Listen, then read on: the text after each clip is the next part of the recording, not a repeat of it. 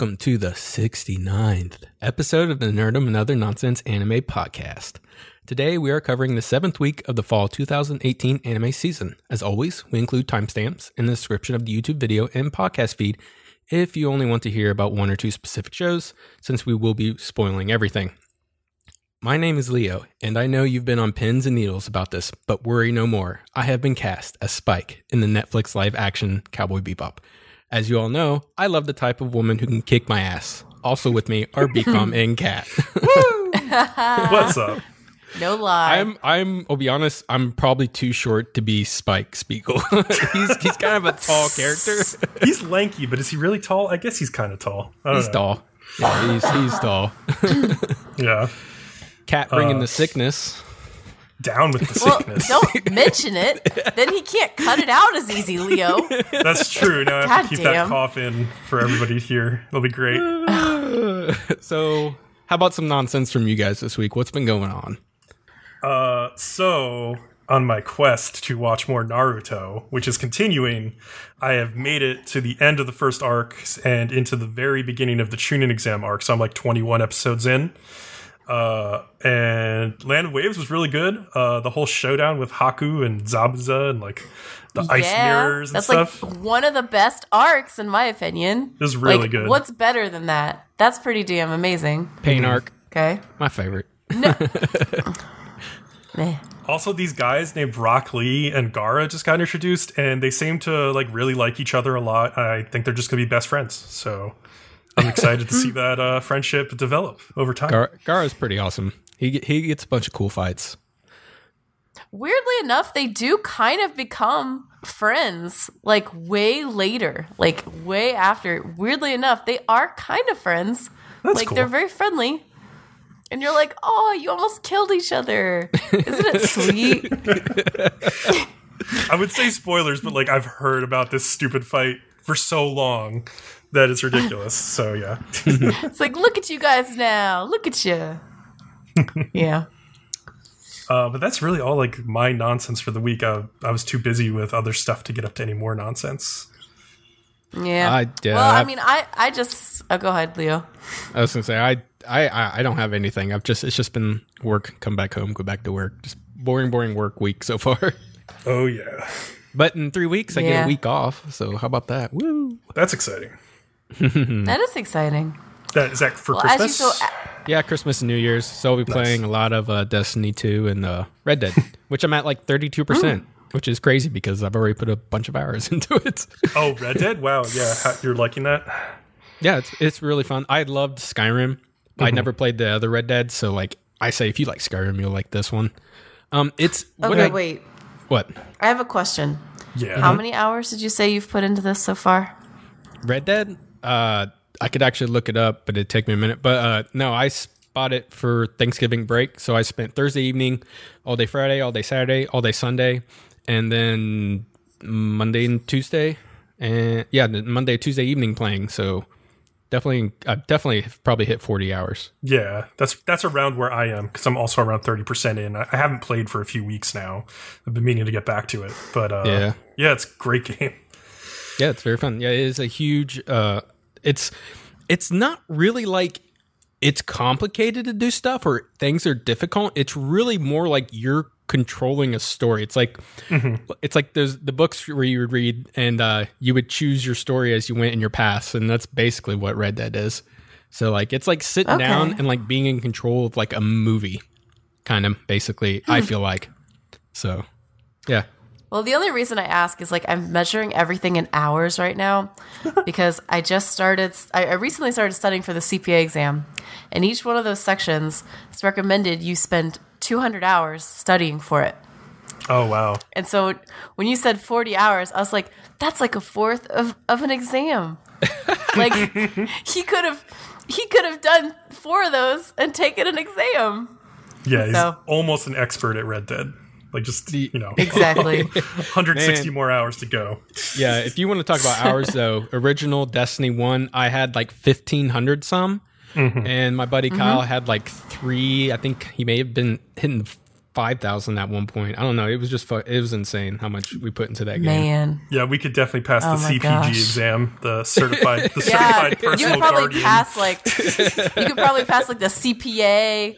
Like you could you could like pass the bar probably too. Oh, yeah, exactly. I, If you'd I can answer about for that any question you have about D one, except for some of the really deep lore.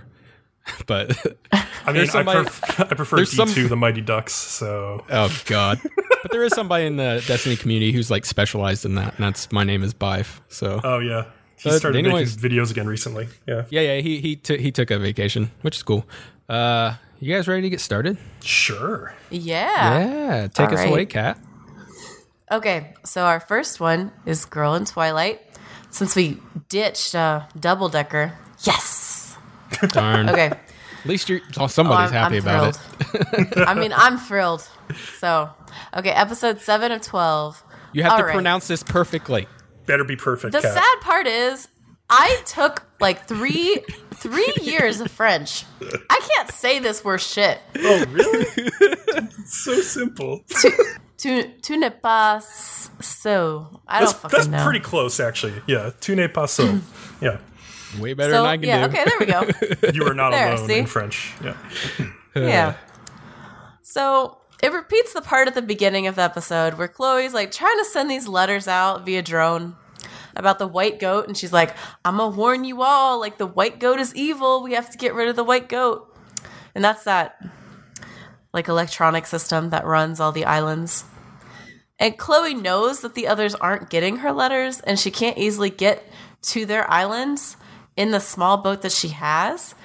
And so she's like, I'm going to do something about this myself. But I think that that's the island version of Chloe, like doing all of this before the switch, like before she became regular Chloe. Oh, You know what I oh, mean? Yeah, that could be. Yes. Uh, Yeah, 'cause they didn't make it clear, but I feel like that's a flashback. oh, So- I, I, well, no, not with what happens at the end of the episode. Yeah, I think not it's with what present happens Chloe. at the end. Yeah, yeah. Who knows? Yeah, it, they didn't make it clear, but I feel yeah. So anyway, then it shows Asuka trying to get a letter to Chloe, but the drones aren't delivering stuff to Chloe either because they're like, let's just isolate them. It's safer for us this way. Um, Serious Cat, which is what I call her, mm-hmm. you know, the other Asuka goes to check on Chloe herself in like a bigger boat, while Asuka is told to keep an eye on the rest of them. And they're all because they've all gotten obsessed with their phones and like they didn't sleep all night. And there's this scene where like they're all just sitting there in the room, like they've got dark circles under their eyes. Mia's like, I couldn't miss the special event in Gotcha. And I just kept thinking, like, oh, BCom, it does that sound familiar? It actually is extremely relevant right now. There I is wrote, s- Yeah. I wrote, I feel you, girl, in my notes because I was like, Jesus, I've done this. yeah, there's a special Fate Grand Order event going on right now that uh, Mm-hmm. finally the character who is like Rin Tosaka from Fate uh, is in the game in the US, and I got her, and I'm very excited about it. So yes, nice. Oh my gosh. But yeah, no. So I was like, oh, BCom. And then Nana is like, the whole world is waiting to see pictures of me. And I'm like, girl, you look like trash right now. You've got dark circles that a vampire would like laugh at. So no one wants to see your face. And then you said she's been shopping because she had a, like a half off coupon that she could only use now. And I'm just imagining like the island use like savings being slowly depleted, like just dying slowly. Yep.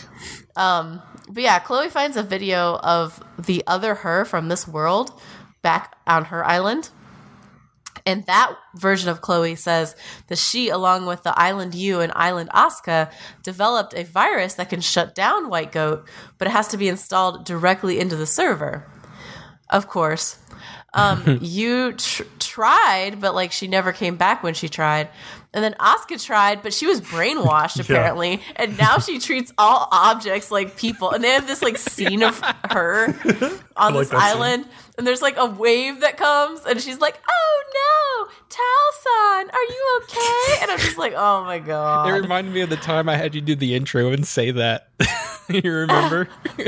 Oh, yeah. I yeah yeah. and this like this to me like was the point where I was like, all right, so this this show is saying that all of these false senses of gratification, like uh, mobile games, like shopping, all this stuff, is like turning you into like an infant, like literally, like because like you don't have to really care about anything else. Everything is taken care of for you, and you're just there consuming stuff and being a little baby. And yeah, that that was like that was what Asuka was. Exactly. But yeah, so yeah, I kind of called that last episode. Like I knew Yeah. they were going to go down that road. It was so yeah, but this world's video of Chloe kind of t- like gives her a copy of the virus, and then regular Chloe is obviously like, "All right, we're going to try this out." Um meanwhile, Asuka like gets the others to snap out of it, like she's trying to. She like grabs their phones and throws them in the ocean. And then Mia's like, Oh, but you only threw away three phones and you still have your phone. So I'm gonna strip search you now. And she starts searching Asuka for her phone. And it gets kind of like sexy and weird. And then Arrow U comes up and is like, No, I'm the only one who can like molest Asuka. And she saves When- Asuka when from Mia. Mia's doing it. She doesn't she say something like, "Ooh, this part's starting to get sensitive," and you're like, Asuka's "What?" Yeah, like, no, she's no, like, no, nothing is sensitive. Uh, yeah. but she can't stop laughing because she's ticklish. Exactly. But then but then Arrow U starts molesting Asuka instead and is like, ooh, this part is sensitive too. And I'm just like, God damn it.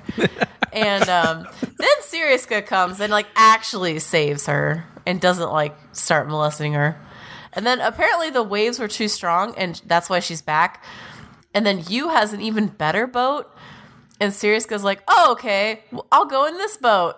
And you is there's this like interesting scene at this point where you is surprised that her heart skipped a beat. And it this just pulls out my point again.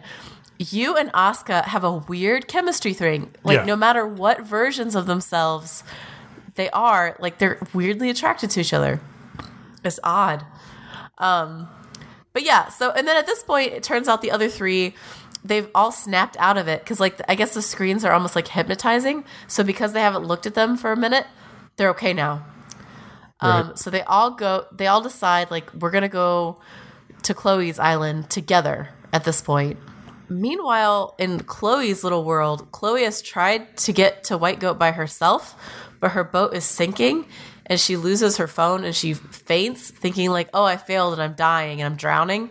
But then she wakes up in her room with her video game helmet on and i guess like the idea is that white goat tricked her but this just seems like a weird scene to me like i don't know why they didn't just make it that they go meet up with chloe like i don't know why sh- they needed this She accidentally got brainwashed when she put the VR on earlier and didn't realize it until the other girls showed up and actually got it off her head.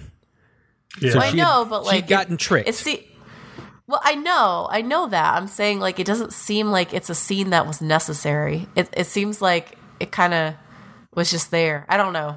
Maybe I- it's I just me. I was kind of impressed by. it. I was like, "Oh shit!" Because the show then kind of tricked you at the same time because you kind of thought guess. Chloe was in the real world. I liked it.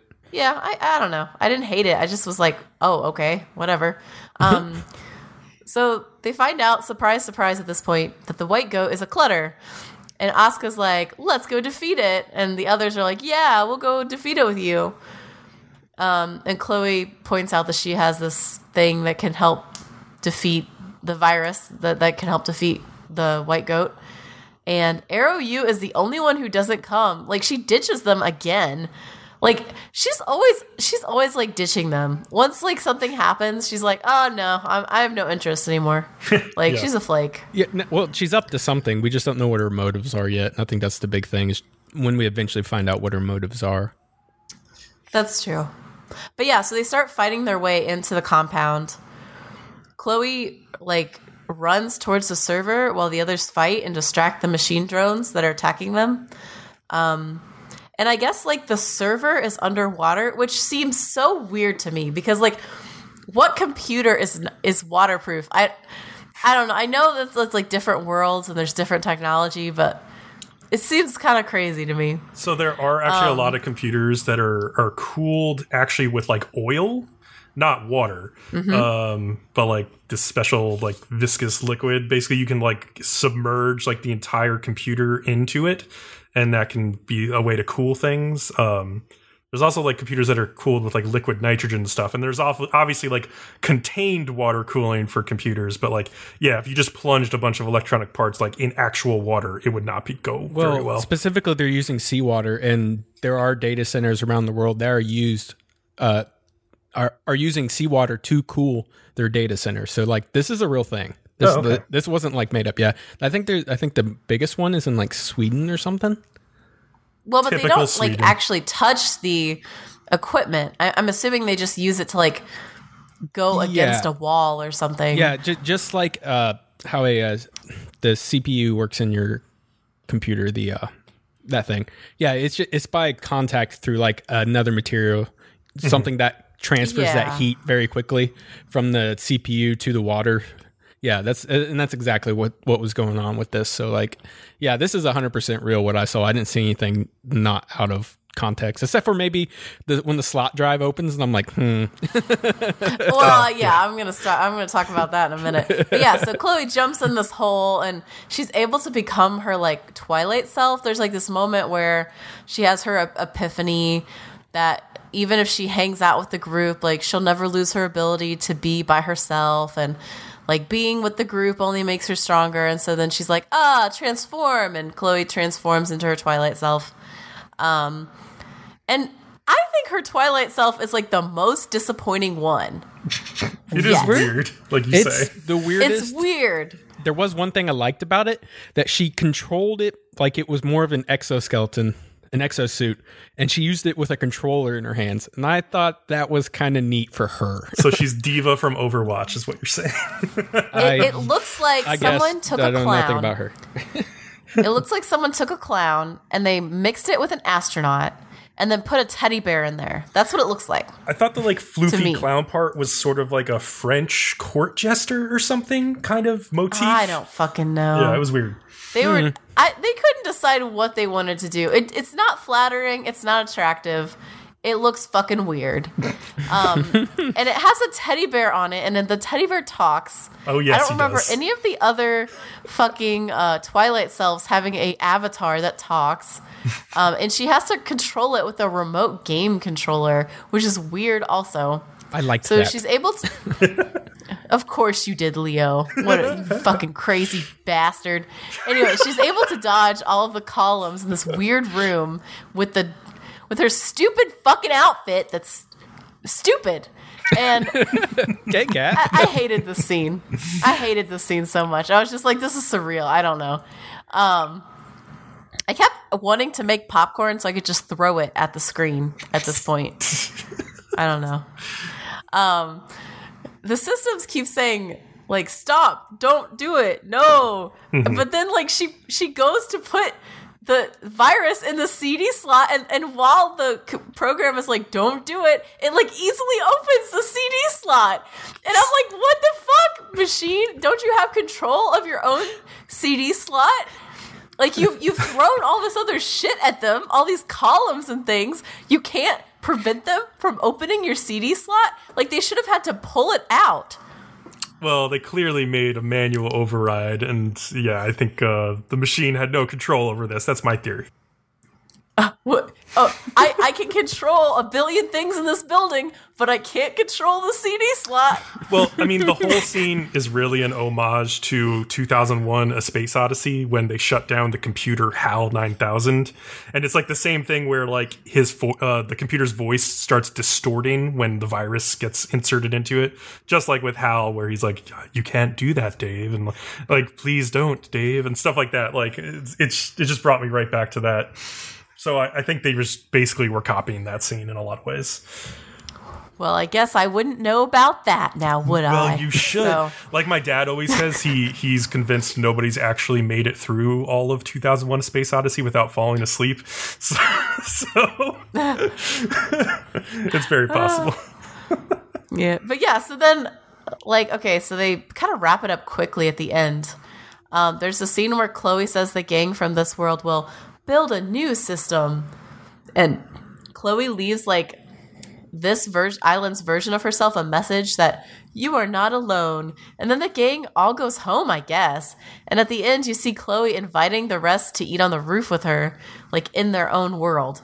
And I was like, okay, that's fine. I didn't hate this episode, but like that fucking scene with Chloe's like Twilight self and then the computer, I was so mad. I was like, this is dumb. Is But the, but dumb. the episode as a whole was okay. Yeah, so like what did you guys think about like the message of this episode? Like do you think like uh things like mobile games or like getting likes on social media or buying nice things for yourself on like Black Friday, like those things make me personally like happy. Like I I know it's not like permanent happiness, but it does like enhance my happiness. It doesn't like define who I am though, which is I think where the girls went like too far. Like they were just like that was like their entire existence at the, like that they got ex- obsessed with it and i think that's bad but i Well, don't think it's I think it's all about It's balance, supposed to be right? Like you have in a to way. be Yeah. Yeah, you have to be able to walk away from it. Like that gacha game that you play become you have to be able to look at it and be like, I would like to do this right now, but I have other things to do and so I'm not going to. That's like the balance that you have to find. i'm Well, working on that Yeah, and well, with marketing, like, uh, uh, you got the coupon that she could only use like within like the first 12 hours she got it or something so like that's that's a little marketing trick that people do and then people Yeah. look at that and they're they're like oh well, i got to use this now and then they're spending you know money that they weren't planning on spending in the first place. And then there's there's just millions of marketing tricks everywhere. Like there's there's one i i think the best thing you can do is actually recognize them. Like there's this one on xbox that i've noticed that like if i want to go and watch go and watch a movie on xbox you go to it they've seemed for whatever reason to have hidden the rent button for me. So hmm. like rather than paying the five bucks it's like I get frustrated looking around trying to find where the rent button went. And instead, I could easily purchase it on five different screens for the $21. and like they're expecting me to break down, but I used Google and found See- the goddamn rent button so I could just pay the $5. You know what, Leo? I'm like you. I, I'm full of spite. And if someone did that shit to me, I'd be like, you know what? I don't need to use you, Amazon. Fuck you. And I'd go somewhere else. Yeah, like marketing is just like it's a it's just a minefield of this stuff. So and like I said, I think just being able to recognize it and knowing you need to like like Kat does go someplace else and try to find the better price or whatever. But that's that's my bit. Yeah. Marketing is evil. Marketing is evil. Yeah, but but but necessary, I guess. So The one other little thing I liked about this episode is during the the fight uh, where like Mia and um, what's her name Nana are trying to hold off like the clutter. Uh, Mia's like spurs like from her cowgirl like uh, uniform whatever like flip down and become like roller skates and she starts skating around. I thought that was really cool. Just looked awesome. That was cool. okay. I was like, that's a cool idea. Oh. Speaking Okay. of cool ideas, Golden Kamuy second season. Man, from a man Yeah. who hated this show, he now loves it. This is the third just episode had in a to row. warm That's to just it. fucking awesome. He just needed some time to accept the dick jokes. no, That's there are he no more dick jokes. They've completely stopped No, the there dick jokes. are co- what are you Hence talking me about? liking it. This whole episode is full of dick do- jokes. Is it? You find out remember. all kinds of things related to dicks in this episode. Hmm, you're gonna have to point them out when I get there because I don't remember. Uh, Okay. So, episode 19 to 24, Kamui Hopunire. So, turns out that Tanigaki, Inkarmat, and Chikapashi, that's a dick joke, were able to find the main group with the help of a pair of Ainu who had hunted down a bear. Uh, and so these Ainu invited them back to their village for some bear stew and to attend this ceremony. And that's what the name of the episode is. The Kamui Hopunire means the setting off of gods, which is a ceremony for uh, sending off a hunted bear. And that's distinct from Iomante, which they've discussed earlier in the show, the ceremony for sending off a bear that was raised in captivity, like in the village. Um, so yeah, Asirpa talks about the relationship between Ainu and their various Kamui as being one between equals. Like they think uh, of the arrows that they shoot when they're hunting as running into the animals that they hunt, as the Kamui are guiding their flight into them, rather than like the animals just like running into the path of the arrows they shoot, which is like a distinction. They're being helped by the gods, basically. Um, and they pay tribute to the bear by giving it things that only they can make like tobacco and sake and they believe that these gifts as well as these inao shrines that they construct for the bears become valuable currency to them uh, in the afterlife, the Kamui. So just as like the Ainu value the bear in real life, like the Kamui would value like these offerings. And Sugimoto is like, oh, so gold is still valuable in the afterlife. He's still thinking about the gold, obviously. Hmm. It's it's just crazy how much uh, the Ainu respect nature and mm-hmm. what it supplies to them. Like the last time you mm-hmm. had a hamburger, you didn't think two cents about that cow. Yeah. Yeah. Yeah, it's it's true. And in some ways I think it's like a really burdensome way to live, but it's also it also like keeps you kind of responsible for what you're consuming and like makes you really think about it. Uh Right. and in, in that way it's actually really probably good for you in a lot of ways. So yeah. Um so yeah, Asirpa is suspicious of Inkarmat's plans, but is quickly distracted because Tanigaki delivers the news that her grandmother Huchi uh, saw this dream uh, of like you know impending doom, basically. Well, wasn't her dream she'll, she'll never see Asirpa again Yeah, before which she I think dies? she assumes that like Yeah. either Serpa's going to die or, or Huchi's going to die. Um, either way, she's depressed now. Uh, also, I have to note that CGI Bear makes a brief appearance in a flashback because, like, Sugimoto is uh, correcting Ogata and explaining that the, the bear killed three men in the mountains, and it wasn't Tanigaki who did it, like Ogata like assumed. Yeah. and God, that bear showed up for like half a second on the screen, but it looks so terrible, unbelievable. I don't really feel like it looks terrible. I think it looks just like so completely out of place that like it's it's just super jarring in your mind immediately like. I think that's away. really Oh, it was pretty. It was funny. Um, o- Ogata is not convinced that Huchi's dream actually means she's going to die.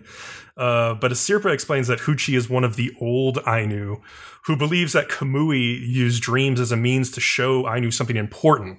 In the past, Huchi had a dream of her daughter, Asirpa's mother, being surrounded by bears, and soon after uh, she passed away. And so Sugimoto asks Asirpa if she wants to go back to show her grandmother she's still alive and well, but Asirpa is pretty hell bent on just continuing with her own quest to find the truth about her father. Like she can't turn back now. the bears or the grim reapers for the Ainu clan. yeah, basically. that dream was kind of creepy. Like they, like all the bears around her, and I was like, "Oh fuck, I don't want to be in this dream." Oh yeah. If I if I had that dream about me and I was like surrounded by bears, I'd be like, "Uh, hey guys, like, don't kill me." Yeah. I've got some Sorry. honey just for a you. side note. Yeah, just a side note. That kind of terrified the shit out of me. So Yeah, that's pretty. oh wow. I would not want to imagine that. Uh, one of the Ainu hunters notices that Tanigaki is carrying around Nihei Tetsuzo's old rifle. You know, the really perverted hunter guy. Uh, he explains that there Yeah. are seven notches near the end of the rifle. And this guy used to hunt with Nihei. So Nihei told him that these seven notches were put there by his son, who used the rifle in the first Sino Japanese War and the marks represented people he had killed during battle. And he died during that war, and a friend gave the rifle back to his father. And Nihei is like really regretful, saying, you know, if his son had felt guilt about killing, he had no business being a soldier in the first place and should have stayed home and just shot bears with him. Uh, but obviously, it means a lot to him. Uh, and just then, as they're talking about this, Ryu, which is Nihei's dog, appears from some bushes. And this is so funny because Sugimoto gets like really emotional. He's like, Ryu has been following Tanigaki this whole time because he's carrying his old master's rifle. What a loyal dog. And he tries to pet Ryu, and like Ryu just bites the shit out of Sugimoto's hand. Uh, and then like Sugimoto gets really pissed. He like slaps the dog on the head. It's like, you stupid animal. Like, he just like complete 180 in five seconds. It's really funny. Uh, and Shiraishi Mm-hmm. like reminds him, you know, like Ryu the dog remembers that you were his master's enemy, so he's not going to like you. So, meanwhile, Second Lieutenant Koito is really worried about how Tsurumi is going to react to Shiraishi getting away, and he's so nervous But that he, he also is kind of excited, right? He's like, Yes. "Ooh, he might hurt me, but it might be sexy if he hurts me." Oh gosh. he is very into Tsurumi, it seems. Yeah. Um, he's so nervous that he keeps talking in high speed Satsuma dialect that Tsurumi can't understand when he shows up. So he has to like whisper into the other officer's ear and have him translate it instead. And it turns out Koito at least got the tattooed skin of the con artist he shot in that other episode, and he copied the tattoos that Shiraishi had. So Tsurumi's really happy with this, and he tells Koito, "All right, you're off the stupid case I had you on. Now you're just going to help me find the rest of these prisoners." And so Koito is very happy with that. Um, and then another reason Koito is around, apparently, and Tsurumi is interested in him, is because his father was friends with Ogata's father, Hanazawa Kojiro, who was the lieutenant colonel during that battle at Hill 203, where he supposedly the one could- who, yeah. the one who like got who committed suicide uh, supposedly, and then the seventh got blamed for it. That was Ogata's father. Exactly. That was like the big reveal. for sure. But then Sorry. there's more Yeah. to that. um, yeah, so he was like he committed suicide like as an apology for losing all those men in the, ba- in the battle, supposedly. But we find out that's not at all what happened. It turns out. Ogata is the son of a geisha mistress of his father's. And his father did not plan on having a baby with this woman and basically ignored her as if she didn't exist when he found out and the mother went nuts. She just kept making monkfish like stew like every single day because she knew that Ogata's father liked that dish and would hoped that he would come back to her. And so she's raising Ogata, and Ogata sees her like sliding into insanity. And one day he's just like, I got to put an end to this. And he puts rat poison in his mother's food just to put her out of her misery because her whole life was just miserable. Like he even went out and like Well- tried shooting some birds to get her to cook something different, and she just wouldn't. So yeah, I think the real thing is the truth is of it though is that Ogata is almost like a psychopath, and that's what Yeah. you find out. No, he's And, like, textbook he did- psychopath. definitely. Like, He To did, yeah, do it to put her out of her misery to some extent, but really he did it to put himself out of her misery. You know, you're right. you know is, what I mean? That is almost certainly like the more important thing t- for him. The more pressing reason it was like he couldn't stand it anymore. Yeah. well, and he had that weird curiosity where he was like, maybe if I kill her, my father will come. It was it was so Psychopath. detached and interesting. yeah. And so Ogata joins the war and he meets his father's legitimate son, who was like born to his wife. And th- this guy is like really happy to meet Ogata. He's like really happy to have like a big brother. He's like really nice to him. And Ogata shoots this guy in the back of the head on the battlefield.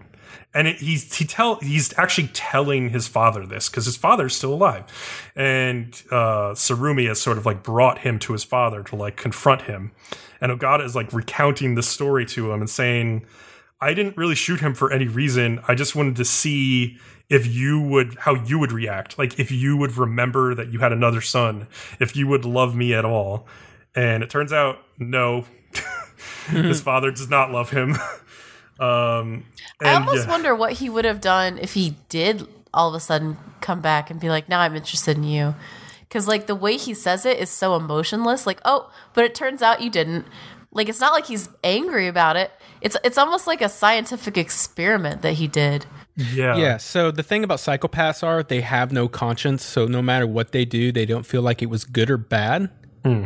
So like, and that's ex- and like he is just showing that emotionless this this whole this whole anime so far, and then you can especially see it in this episode. So like BCom, you're like, oh shit, some of these killings are over the top. I'm like, he's just being a straight a straight up psychopath. I mean, this is Yeah. what they are. They because it doesn't make sense to you means you're healthy, BCom. That's a good point. Yeah. and yeah, I think uh, Ogata says it. He says like uh, he wonders if something was missing in him because he was born to parents that didn't love each other. So that's how he's sort of justifying his actions. Obviously, he's a psychopath, like we've been saying, and he takes takes revenge on his father, killing him and then framing it as a suicide, uh, sort Yeah. of like with Tsurumi's help. And so I thought the most fascinating part of it, though, is that Tsurumi allowed it. Like, mm-hmm. it, it makes me think one of two things happened, right? Either Tsurumi thought, okay, the seventh will be punished, but we won't be punished severely, just a little bit, and it'll bring us together. So that's option A.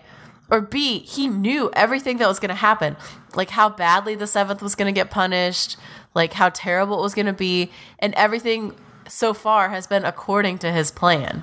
I, Yeah. I believe he did it in part because he knew it would allow him to take over some more control of the seventh division. I mean, it was Yeah, purely for for, his personal gain. Um, that's that's what I'm pretty sure that was about. Well, but it, it was so costly to him and to everyone else because it, it was costly to him as well. It's only it's only something that someone who was insane would do, yeah, and, and I guess I mean he is insane. It's, it's just interesting to me. And then also you find out this episode that Tsurumi is bi, at least bi. Maybe he's gay because Yeah. He's a he's, he's a, a seducer. It's what he is. That's how. No, I really do think he's at least bi. Because, like, okay, so like he's seduced a bunch of people, and that's, I mean, yeah, you could say he's a seducer, but the amount of guys that he has seduced at this point leads me to believe like he's at least a little interested himself. Well, himself. there's barely in any women in this anime, so his options are very slim. I would say it's interesting. Like two episodes in a row, we've seen completely different men, but coming from different backgrounds that are equally like they're equally lost. Like Tanigaki last episode, where he's lost and like wanted revenge and then couldn't get it, and then Tsurumi seduces him into be, be like being his partner, and then same with. uh you know Ogata this episode of course Ogata is kind of the flip side of the coin to uh Tanigaki Tanigaki is See, sort of on the I don't good think- path now Yeah, I don't think Ogata got seduced by him at all. Like he just coldly observes and is like, "Oh, he's trying to seduce me," but like he's not into that. Yeah, you're actually He's just right. going Like along Ogata with is it. kind of like, oh, I see what this guy is doing, but I'm Yeah, just going to go along it. with it. Yeah. He's smart. Yeah, he sees that. But like back to the women thing. There's only three women with names in the show: Asirpa, Hoochie, and Inkarmat. There's nobody else. Kano doesn't count because she's that's it's a fucking dude. yeah, I mean, true. all I'm saying is, like in Japan, you don't act like that unless you're a little bit gay, because like there's a lot of prejudice against, especially in this time. Like s he's a li- at least a little gay. He's at least bi. Um, that's all I'm saying. Or maybe he's just that dedicated to being a seducer. He's just doing what he can for his favorite. I don't know. You may be All I'm right. just All saying, if I you're say- that good, if you're that good at it, you enjoy it a little bit. Let's put it that way. all I'll say is I've heard very interesting things about the next episode, oh, I've heard nothing. which I This have not seen then. yet, but I've heard very interesting things. So we'll have to we'll have to pick up that conversation Ooh. next week. Um. So yeah, All let's, right. move, let's move on to Run with Yeah, the to- Wind. Uh, yeah, another show with a huge lack of women. You know, like True. uh, that the one girl character Hanako has not shown up for a little while either. So. Yeah, I was gonna say I know she wasn't even in this episode. yeah. So episode seven, uh, bury your fangs at the summit. Finally, it is the track meet we've all been waiting for. So Woo wee, is that boring? the episode starts out on a really somber scene, though, like before like the OP or anything, where it's just Kakeru like sitting alone in the house in the early morning, clearly dreading this day because he knows what it means for their team. Uh, but like the tone quickly changes after the OP because it turns out Haiji is a demon driver from hell, and the entire team is nauseous. Like after they like drive to Tokyo Sport University, Prince is actually puking. Didn't didn't you just buy the Blu-ray or DVD for Oz- Azuma, uh, Azumanga Daioh, Yeah, yeah. where this joke is so much better and actually fucking hilarious? I think the joke is better in uh, Shirobako too, where the main character is constantly driving like a demon to like deliver, uh, you know, tapes on time to like TV stations for their anime. Uh, no, you, you, Yukari Sensei. Nah, she's got it in my book. She's she's the best. the girls are like absolutely Shirobako terrified is by her. amazing. Yeah, it's I, great. I mean, Shirobako is pretty awesome with those driving scenes. Yeah. I will say. That's pretty awesome. They're all like initial D. Mm-hmm. Uh, so, Yeah, I've never seen it, so oh, you should watch it sometime. It's great. Uh, you really should. You would like it, Leo. I feel like. you would. Uh, Kakeru's, I don't trust your two's opinions anymore. Kakeru's old teammate, uh, Kosuke Sakaki, the asshole guy, shows up and acts like a dick again. Uh, but they're interrupted uh, by Haiji, who like intervenes between Kakeru and him before like he can like p- throw a punch. And then Haiji's old teammate by the name of Fujioka shows up. Uh, and this guy is with a team from Rikudo University who are clearly like this well lubricated machine of a team. Uh, they all like look like an army basically, uh, and they follow like lockstep. And it's clear that like Haiji and Fujioka are on really good terms with each other. And Fujioka seems very interested in like how well he's recovered from his injury and stuff.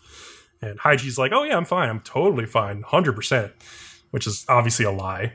Um, the guys all get running shorts and tops from Haiji. There's this weird, awkward moment where Musa sees four African runners who are participating and feels awkward. Oh, yeah, the interplay between them is hilarious. Like he's just like, "Hey," and they're like looking at him like, yeah. "You're not part of the squad, dude." like it's amazing.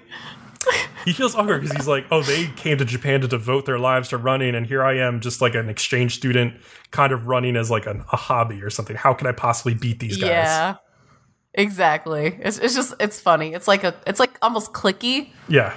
Like like the mean girls met like uh sports illustrated that's what this show is Um, it's good though Kakeru asks Prince, like, because he's reading manga, like, how can you read manga at a time like this? And Prince is like, well, it lifts my spirits, and I definitely need that right now.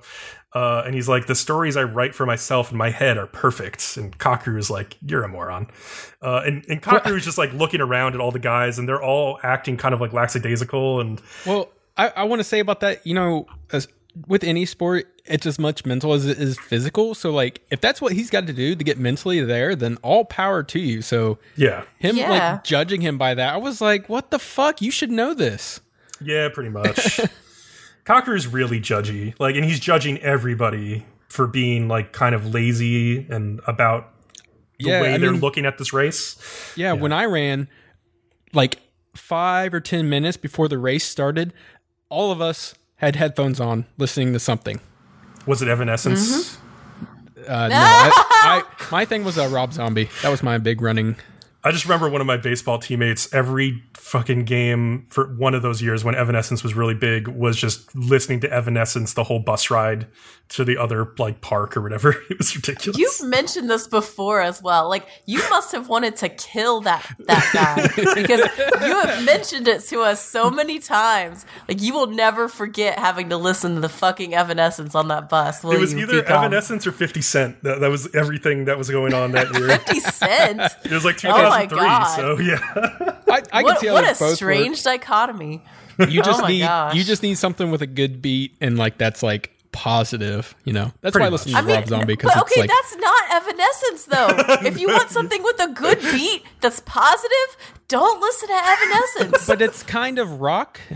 So no, it's depressing. It's like slit your wrists music.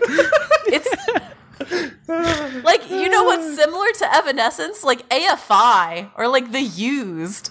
Like, don't listen to that and then go do sports. Well, it worked for this guy. I don't know how, but it did. Maybe like it just made him hate team. himself. Oh, well, that's so all. The, much. That's all the proof you need. it works. That's it's the point. Why Oh, we may not know, but it works.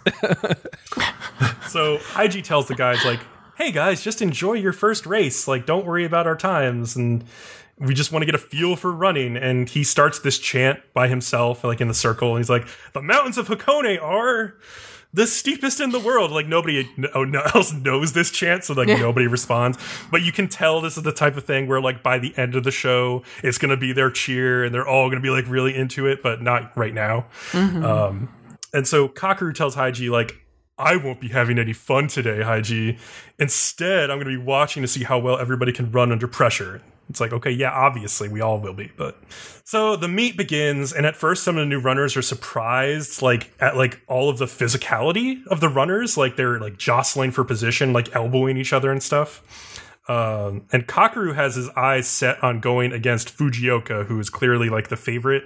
Like they were talking about him earlier as being like a three-time like champion, and like he's been on like the, he's the captain of this running team that's really good and all this stuff. So but uh, he's in like second place, and one of the African runners named Manas runs out in front of Fujioka to set the pace. Um, and Kakeru then looks back at Haiji and he, kind of like smiles at him, and then he like pushes up and makes a move on the outside. And Haiji's like, "Oh yeah, let's do this!" And like he he pushes on his like right leg to try and like get a boost of speed, but he feels a twinge in his knee that was injured and decides not to push it and just stays back. Uh, meanwhile, Yeah. Missed Which I think that was the better completely. choice. Oh, you missed that? Oh, yeah. No, I, he, I saw yeah. him get jostled and hit his like knee against somebody else, and he winced, but that was it. Oh no, I thought it was like he was just put. He was trying to follow Kakeru and like could not push it. Basically, Yeah, I no, saw- he, he knew. I think he, in his judgment, he was like, I don't need to push it right now. I need to like let myself not be super fast so that my knee doesn't get fucked up. Oh, yeah, I just Just thought early he bumped, he bumped up against somebody, and that's what made him like, interesting. wince a little bit. Yeah. I'll have to rewatch that later. Um, so meanwhile, Prince is so far back that he's already lapped on like the second lap of the race. Y- Don't don't they say like, is he ahead? And then they're like, how could he be ahead? And then they're like, he got lapped, and they're like disbelieving. it's amazing. Well, he's running like a fucking like uh, a, Frankenstein or T Rex that has its knees pointing outside, like bow legged as fuck. It's it's it looks awful. He looks like one of those like limp llama animals that you see on cartoons sometimes. Yeah, he's, he's not not good running form. Let's say. Yes. Uh, and most of the other guys on the team are just like exhausted visibly from staying with the pack, but they're all kind of like maintaining pace for now, which has been impressive to me. And Kakeru is running a completely different race. He's at the front of the pack and he's concentrated on Fujioka and he passes him actually and then sprints up to the side of the leader, Manas. And meanwhile, this like kind soul runs onto the track to try to give Prince some water and like ask him if he wants to drop out. And Prince like turns him down. He's like, "This is how I always run. Get out of my face." This this is my this is my pace. Yeah, I know that was weird. Now Uh. this part irritated me. The whole part where um Kakeru is just being really aggressive with Manas and everything. oh yeah, because I felt I felt like Kakeru is supposedly supposed to be like experienced at running. And like if he was experienced at running, he would know like the best thing to do with running it's all about endurance and then you put on a burst of speed at the end. yeah. And like why would he be like, "Oh, I'm going to compete with Manas at the head of the pack." Like even Manas isn't going at his full speed as you see or later. Like they're all pacing themselves. And here Kakeru is being like, "I'm not going to pace myself. I'm just going to be crazy." Like I, I didn't get it. Like it didn't seem realistic. I don't know. I, I think I think I it's because he's never really known loss, so he's never really had to do too much of a pacing of his own. And also, I think it's kind of to. uh Oh, I lost my train of thought. Whatever I was going to say. Well, it's like you know, at the beginning, you have to learn. Like he, he's making a mistake so he can learn from it, right? It's like same thing happened in Horse Girls Pretty Derby with Special Week, where she like had to learn to pace herself. It's, it's exact same thing going on. Um, well, but okay, like, but Pretty Derby is new at professional running. Yes. I, I like Leo's not. explanation that like maybe Kakeru has never faced off against runners this good before. Um, That's probably true. Yeah. And That's so, probably like, true. Yeah, as he's pushing Manas, like Manas, like Kat said, like was not even running at full speed and like has a burst of speed, and he's like, "All right, if I just like quicken my like stride, I'll catch up with him." But just as he tries to do that, Fujioka just flies by him on the outside, making his push. Mm-hmm. Well, the burst and of does he ever? in long races like this isn't unusual. Usually that does happen, mm-hmm. especially for the more competitive people. I when I ran cross country, one of my big things was I was still always able to sprint at the end. Yeah, And like I could mm-hmm. easily like grab like five places, which would be pretty decent. Yeah, and that's But- what you want. You want to pay, be able to pace yourself and have good endurance, so that at the end you can push to that sprint. Like that's what you're aiming for as a Exactly. good runner. Yeah, I, I Uh, will say but yeah, there was a lot of people that when I did sprint past them, like they, I was completely uncontested. Not like none of the like five or two people that I would pass even tried speeding up. so, interesting. Yeah. yeah, there, there were times when people did try to sprint, but I don't, I don't remember ever getting beaten. I, I was more of a sprinter anyways than a distance runner. So Very good. But yeah, when Fujioka passes uh, Kakeru, like they have this up close shot of like the best drawn butt on him that has ever been drawn. Did you not notice that? I didn't because I was actually looking at like the back of his head and his shoulders. That's really funny that Oh I no, didn't I notice was that at staring all. at his ass. He had a great ass. They drew his ass amazingly. Everyone should go back and just like slow motion through those like Well- 10 seconds. the glutes are pretty important to running. So any good runner will probably have a nice set of butt. So Yeah. Mm-hmm. And so the race at that point just sort of becomes between Manas and Fujioka, who are going so fast that they actually start lapping some of the other guys from that we know and like and Kakeru does too, but he sort of gets left behind in third place and Fujioka basically just overtakes Manas. Like Manas tries to put on like one last burst of speed. Like he really gives everything he has and Fujioka just basically cruises to the finish. Like this was nothing almost to him. He's got the long Mm-hmm. legs too. Yeah, that helps a lot. He's like a much bigger frame than Manas. Yeah. I did not realize until the very end how big of a frame Fujioka has. And so, So- as as the race ends, like Kakeru is like exhausted and like obviously feeling a little defeated. But Fujioka is not even looking at him. He's more interested in looking back at Haiji. And Haiji finishes well, but obviously with like a time that is disappointing to Fujioka. Like Haiji can lie about his knee and say he's fine, but like his time is makes it clear to Fujioka, okay, this guy's not really back yet.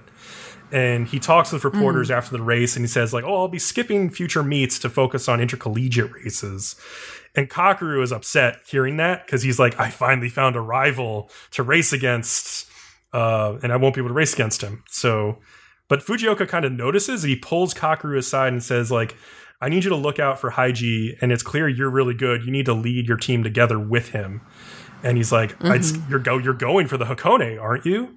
And like, I liked Kakeru's reaction to this because he like looks down. He's almost embarrassed and frustrated that like a great runner like Fujioka would even consider their team as having a chance for Hakone. But like Fujioka just says it like matter of factly, like, "Oh, of course you're going for it. Like, why wouldn't you be?" Um, I liked that. As for the times for everybody, so Musa, Joji, and Jota finish at around 17 minutes, which is just over the 1630 they need. Uh, Shindo and Yuki finished around 18 minutes, and Akihiro and King finished even later than that. Prince finished at like 30 minutes. Oh, yeah. And that was bad, obviously. Didn't they tell him like maybe we should just not let you finish or something for Prince? yeah. They were like, you, they, yeah, he, they had to like convince the like reps to let them keep running, basically. yeah, I think the officials were trying to get him to stop. and like the Tokyo Sport Uni rep in particular told uh, Prince that they were stupid for even competing, basically. oh, I think that's gonna give Prince the motivation he needs Mm-hmm. to like push harder because he just will not like give it up. Like he keeps muttering about it. Prince does. How the Tokyo Uni guy called him stupid. Yep, yep. I think he's that's gonna give him like that. the yeah that that's like his like deep down strength is like his anger sometimes with Prince. Oh yeah, Um, And I had one more note: the Fujioka and Haiji. Like, I'm looking forward to the flashback scene that you know is coming, where you find out how they used to know each other. yeah. Oh, that's definitely coming. So- yeah. Oh, Uh, and yeah, of sure. course, Haiji and Kakeru they were the only ones to actually get uh, under 1630, which I was kind of surprised at. I like a lot of the guys were pretty close, but uh, not quite. And so, yeah, faced with reality, Kakeru tells everyone like that we knew this was going to happen. I've been telling you this was going to happen for weeks, basically, is what he's saying. And he runs off by himself, and he's all panicked and like hyperventilating, and just like can't express his feelings and being a little Kakeru, you know. So yeah, Being a little cockaroo. Is that our new expression for assholes? And, yeah, basically. Um, Yeah. So I was I was interested with this episode. uh, Like, I thought like more anime type stuff was going to happen. Like, I thought Prince was going to like become like way better immediately. But now that I've seen the episode, I'm Oh, kind no. of glad that did not happen because that would have been sort of ridiculous. Um, I agree. yeah, I like that they're going to have to fight for it. yeah, it's interesting. I guess this was not their last chance. There's other chances, so we'll see what the plan there's- is. 23 freaking episodes. True. Yeah. You know, you know, Leo, you'll live. You'll be okay. Th- and that's the bad part. I'm going to live and suffer through this. Oh, what well, a child. It could be worse. Stop worse, being Leo. such a cockaroo, Leo. Stop, Stop with being your such a cockaroo. adolescence syndrome, Leo. Uh, At you least the next rascal. show has a Oh. lot of women in it. Yes, Rascal does not dream of Bunny Girl Sensei. So, episode seven of night of thirteen, Adolescent Paradox. So, this episode starts with Sakuta talking to Shoko, like the li- little girl with the cat that they met at the end of the last episode. Like the day they met, because apparently he knew her from before. Yeah. His first crush. And sh yeah, well, you find out it's like she's his first crush that he ever had in middle school. And apparently she just started talking to him one day, even though they'd never met before. And he says, like, you're annoying. But she isn't too bothered by it and, like, just keeps talking to him. And he wakes up because he, he basically dreamed about the past with her. So, and, and then, like, the whole Kaede in bed with Sakuta thing, hmm? like, didn't necessarily need to be repeated. And I was kind of pissed off. This one was like more like a horror one though, because she's like right up in his face and she's like, "Oh, Nichan," Staring at it was him. pretty Yeah. horrifying, honestly. Really? Because I just was like, yet again. I didn't even think of it as horrifying. I was just Yeah. rolling my eyes. Start locking the door Um, because she's going to get jealous of mine. She's going to like stab you in your fucking sleep. Yeah. no, I'm with BCom on this one. I saw that shit, and it's like, if I was Sakuta, I'd be like, all right, we're getting you some fucking serious help now. Yeah, it's a little concerning. But yeah, so okay, so Shoko comes in in the morning. Apparently, she's been coming over to visit the cat. Mm-hmm. And then, of course, Kaede is jealous of Shoko and is like, I guess you like younger girls, huh, Oni-chan? I'm just like, you're a dumb idiot. Like, anyway, there's a scene of a girl sending a picture of herself, like, to someone, and then Sakuta calling the person who's taking the picture and it looked a little bit like Futaba, but I was confused because she didn't have her glasses on and her hair was up. Oh, you right. find out later why, but it's confusing at first. Mm-hmm. Um, well, she So has the it- like, he- explanation why she doesn't have glasses and she has her hair up. Oh yeah, Because he obviously. asked Well, about but like it. you're still confused because like it's such a difference.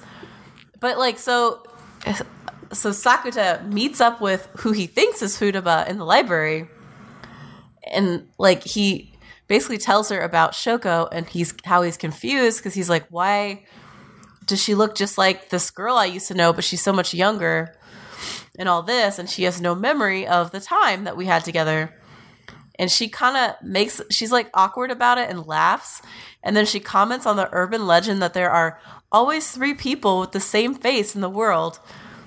Um but like nervously and you're like what's going on um and then sakuta says like futaba should have worn a yugatara when they went to like a summer festival or something oh, you mean like a, to get a Kunimi- yukata? Yeah, yeah.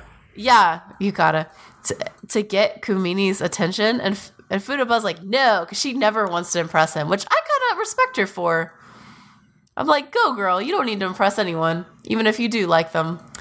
Um, then later, at like Sakuta goes to work, and Kunimi comments that he hasn't seen um Mai with Sakuta in like a week. And like Sakuta's all sad and he's like, Yeah, I never see her except on TV. and then Mai comes back that same day while he's at work and drops by work to see his ungrateful ass. She came home a day early to see him. And he's like pouting and being super like fake nice to her because, oh, I didn't see you in a week. And he asked her to apologize. I was so angry at this. That was sarcastic, though. That was no, sarcastic. he was he was a little mad. Like hmm, and, and I was like, no, she's fucking working. It's work. She's not ignoring you by going to a film shoot for her career. No, she's being an independent person. I was so mad. But like she plays it so well though, because she's like, like because she's like, "Will you do lewd things for me?" And she's like, "Within reason, I will." and then she like when he goes too far, she steps on his foot, and then he then he finally says like what he should have said in the first place, just like, "I'm so ba- I'm so happy you came back early," which is like, you know, what he really should say. But yeah, Okay, literally an hour and a half ago, I watched this episode Mm-hmm. and we watched completely different things. I'm sitting here going, "What the fuck are you guys talking about?" uh, then you Really? misremembered, I guess. So What did Yeah, you think like happened, the way Leo? they were both reacting, I'm sit I- like I read this scene completely different. weird. What like what? How? Like Well, back yeah, in the locker read it? room, like he he was like, "Oh no, I haven't seen my girlfriend for a week." And then his friends like, "Oh well, I saw her on TV every day." He's like, "Well, yeah, I get to see her on the TV every day too." Mm-hmm. And then like when he meets her, like I don't I don't remember him being an ass. He's he, he like has he has too high expectations of her. I remember think him because she teasing she her coddles him. about coming back in, a day early in kind of like a sarcastic way. But That, I mean, like, that's what I was just saying to Kat. Like, I thought it was more sarcastic and not like malicious. Yeah. right. Like, I didn't which, think it was malicious. I just think he's been spoiled by Mai because she keeps doing all this shit for him and putting in all this effort, and he doesn't have to put a lot of effort into her. And uh, like he's been a little he's been a little bit selfish. She's teasing all- the that's all I shit out of him. To be fair, constantly teasing him. Like it's there. I think it's there's a lot of back and forth going on here. yeah, a huge amount of back and forth. Yeah. I don't know. I just didn't like like it. I was pissed off. Yeah. Yeah. I would have given him a piece of my mind, shoot up his ear. Um, but yeah, so he demands a favor in return. I know you guys are gonna be like, "Oh, but it was cute," but like you know, he really did think he deserved one. Come on, and he didn't. Um, the two of them see Futaba go into a net cafe while they're walking at night, and they wonder why she's in a place like this. So they follow her into the cafe while Sakuta calls her. And Futaba answers, but while they're on the phone, he sees the Futaba in the cafe walking down the hall, and she's not on the phone. So it's another double. So there are three of them. No, there are two of And them. I- No, it's two. No, there's three because there's the one at the net cafe, and then there's the one with the glasses, and then isn't there a third one? the one at the think net, there's the one at the net one. cafe has glasses. That's the Yeah. That's the glasses one. The sec. Yeah, I that's think the regular one. If there's a third, I that think would be there's gonna be a third I one. But yeah, That's just my No, there's suspicion. I don't bookstore know. one and there's net cafe one. I don't know where you got well, the third right one Right now from. there's two, but I think there's gonna be a third one because she made that like comment. Three faces. I think yeah. there's gonna be a third one. Yeah, yeah, it could be. Um, yeah, I, yeah, there was that comment. That is right, but Yeah. So when they they catch Futaba in the net cafe, she realizes like, oh, the jig is up. And so she tells them like, yeah, since three days ago, there's been two Futabas in the world.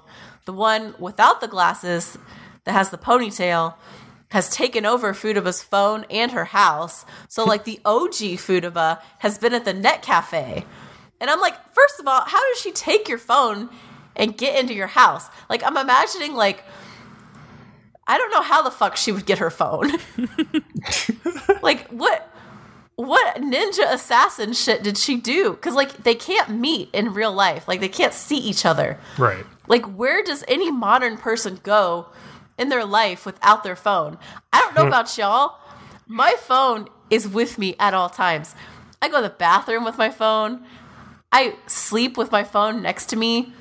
I think You maybe know? she went. Let's say she went to like the public baths and she left her phone at home, and she was thinking about Kunimi, and then like this other version of her popped Let's up in just her make up this whole scenario. well, I mean, I think that because like we find out later in this episode, like I think it's pretty clear the reason there's two versions of her is because of Oh, her yeah. like mental struggle over like how to like get Kunimi's attention. yep. Yeah. So yeah. Yeah, but but still, I'm just saying it's kind of crazy. Anyway, Yeah. Yeah. um, no matter how the fuck she did it, she has her phone and is in her house. Um, and and also she didn't say anything or contact Sakuta. And like I know she doesn't have a phone, but she could have gone to his house and been like, "Hey, some think she- bitch is in my house and took my phone, and I'm stranded."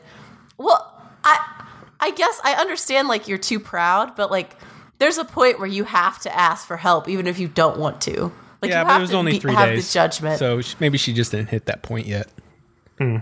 I don't know. It seems like she probably should have said something before they caught her. But anyway, um, both Mai and Futaba decide to sleep over at Sakuta's house since Mai doesn't want Futaba sleeping over there without her. I like that they Um, acknowledged that double standard where Mai was like, "Would you be okay with a guy sleeping over my house?" And he's like, uh, "I guess I don't want to really imagine that, so no." Yeah. exactly. Yeah.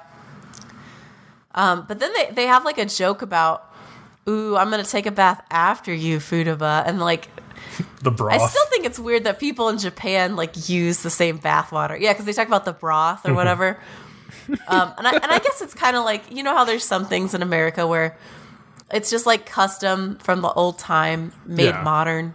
It's it's Yeah. similar. It's just It's- it seems weird to Yeah, us. it's probably just some weird consciousness where they're like, you know, we got it. We only used to have this so much bathwater, so we all still just do the same thing, even though it doesn't make too much sense anymore.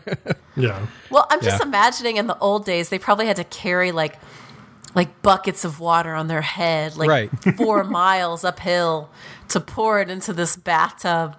And they're like, "Well, we're not doing it again, so let's all get in there." Like that's what I'm assuming. But um yeah. So anyway, Sakuta gets on the other side of the door from Futaba while she takes a bath and asks if she's okay. And Futaba admits that she was a bit scared. And she said it's possible for doubles to exist if quantum teleportation works on a macroscopic scale. And I'm like, what the fuck are you trying to say? Because like she's saying there there could be doubles of people if teleportation worked on a large scale.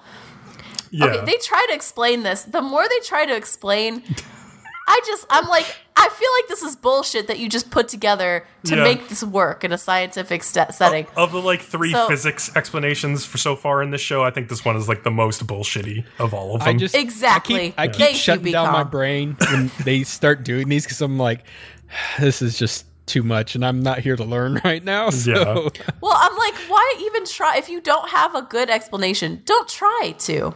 Don't try to explain it then. I don't know. That's always my rule in an anime or really in anything. If you can't like like the Star Wars problem, if you can't explain it in a good way scientifically, then don't explain it at all. It's better if you don't explain it if you're going to give me a shit explanation. yeah. That's all I'm saying. So, if there's a, a so the idea is like if there's a blueprint on how to construct you, and you use it to make a copy of yourself to teleport, because like the whole idea is that like a teleportation would just be making clones of you, basically. Um, then that double would be constructed under the impressions that the person sending the data had of that person. So it would be slightly different version. Which makes me wonder like what impressions is the the double without the glasses from, which is interesting to think about. Yeah. Um, and then Futaba thinks that if they if the two doubles see each other, one of them will just spontaneously stop existing, which is interesting. Um, but yeah, so Sa- yeah. Anyway, I, they go on and on about it for a while. I'm kind of like, just get back to the show. You're making it more confusing than it has to be. Um, Sakuta wants Mai to watch over the real Futaba while he goes to investigate the fake Futaba. And Mai's like, well, fine, but that's your favor. The one he shouldn't have gotten, bitch. So good. and then Sakuta tries to kiss kiss her, but Mai looks down like all shyly, and they kind of like do that like face hit thing that Bonk- people do heads. sometimes, Yeah. And it's it's a bit cute, and like we've all been there. No, it was retarded. It was great. I loved Oh. it. I loved. I loved But what like followed you've done it. that, you know you've done that. Like, like even even like now, sometimes if you do, if you like try to kiss someone and they don't know you're gonna kiss, like sometimes it happens. You know, that's cute. But I liked what followed it. I liked that she's like, okay, he's like, you know, if you like tell me I'm terrible at this kissing stuff, like my like ego is gonna be hurt forever, and like I'm never gonna go on. And then she's like, don't worry, because I'll let you practice on me all all you want until you get good at it. And I was like, oh, that's so sweet. I was like really encouraged by that. I like that a lot. Oh, I was not. I was like, what fucking girl says this? This is so unbelievable. What do you mean? What fucking girl says And this? If your guy is saying- bad at something, then then you should tell him so that you guys can practice. and she keeps doing stuff like that for him. Like I'll always be waiting constantly on and on and on. And I'm like, who are you? I've never met I do anybody agree like with you. that. she puts too much fucking effort into this stuff. She's it's a crazy. fantasy girl, obviously. Like she's gonna be exaggerated, but I thought that was really cute. Uh, back and forth. Like I can imagine that back and forth between two like teens. Though she's a little bit You- like old, like older soul. Like that's a little bit mature for somebody her age to be saying, but it's still really cute. But yeah, the four of them eat breakfast together the next day. Futaba's uncomfortable because she isn't used to eating with other people. Shoko comes in to see the cat, and so now he's got like three or four girls in his apartment with him, Four. and it's like weird. More, well, if you more. count the sister, you know. Oh, I But count anyway, the sister fake- twice. Okay, This Okay. is Of course you do. Of course you do, BCom. Fucking perv. Anyway, the fake Futaba is watching Kunimi play basketball at school the next day. dude has just abs. like the OG. Yeah, he does have nice abs. Just like the OG Futaba used to. So they're very similar. You find out, like even though they're slightly different, they're they're pretty similar. Um, Futaba asks her, like, why did you fall in love with Kumini? Because I've never asked you before. And she says that Kumini, Ku, Kumimi, I can't ever say his fucking name. It's a hard It's name. terrible to name. be fair, it's a terrible name. I agree. Sorry, all the Kunimis out there. I, I if you exist. I need to like go back in, in time and like punch whoever gave this dude his name. Anyway, so he gave her a choco coronet, which apparently is like curry bread with chocolate in it. And at first I was like, ew. But then I thought about like, well, I guess some Mexican dishes like mole kind of have like chocolate savory stuff like that too. And it does It- taste good. No, So- it depends on how the bread is. It also didn't. It didn't Made. have curry in it. He got a curry bread for himself, and he got a chocolate like croissant bread for her. So there was no curry in it. Oh, that's what that was. Okay, I just saw curry and I was like, and then I, Yeah, and that I would was be like, a oh well, I weird guess flavor. Mexican food does it. Yeah. So, well, have you ever had mole with chocolate in it? I've had like I haven't had that, but I've had like chocolate with like spicy pepper in it, and it's really good. Yeah, it, it can be good. It, like it doesn't sound like it would be, but it surprisingly can turn out really good. Mm-hmm. So they start talking about the issue, and I'm glad I'm glad this didn't turn into like hide that you don't know she's a copy. Like they address it immediately. Like basically Sakuta is like, "Hey, I know you're a copy," and she's like, "Yeah, I know that you know." I appreciated that.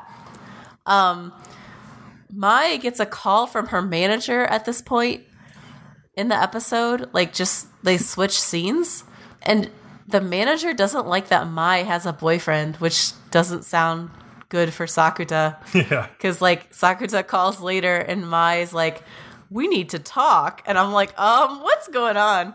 Oh, it's the idol they- thing all over again. Yeah, pretty much. Uh, Yeah.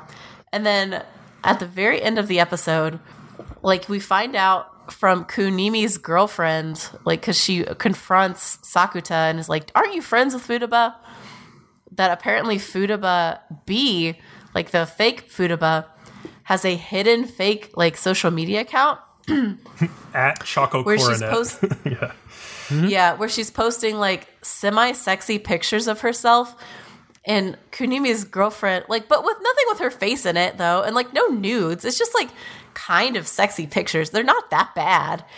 And Kunimi's girlfriend brings it up like, oh, it's so risky. And I don't know if it's just because we live in the US, but I was looking at it and I was like, so? There's nothing like bad in there. It's not like you even see like her tits or anything. Well, Yeah. also, why did she sh- bring it to his attention? I don't understand her reason Because she hates because she hates uh, that well because Yeah. she knows that Futaba likes her boyfriend. Yeah, I yeah, think but that's then why. why would she bring it to the guy that would most likely fix the situation? That I doesn't make that. sense to me. Maybe she Yeah, wants to you're- you're right handle it without that. it becoming public. Maybe she's worried that if Kunimi sees the pictures, like he'll fall in love with her or something.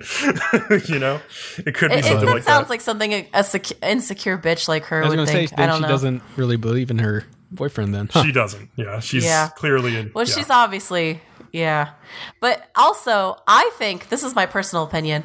I think that Futaba has had this account before the copy thing happened, Huh. And that this is her like little side way of like, because everyone has those little secret parts of them, right? That Mm-hmm. you wouldn't expect. I think this has been happening for a while. It might have been. If, That's just if my not, opinion. she's definitely been having these like fantastical thoughts about Kunimi and about like becoming more sexy and outgoing in I- order to get him. And that's, I would say yeah. it's Maybe. been happening for a while, which explains why she's split like she has now. yeah. Like Mm-hmm. it just came to the point to where like she got that whatever syndrome and bloop, two of them. Makes sense. Maybe. Yep. Okay. Is that everything everybody has to say? Yeah, I think so. Take Yeah. take a little break.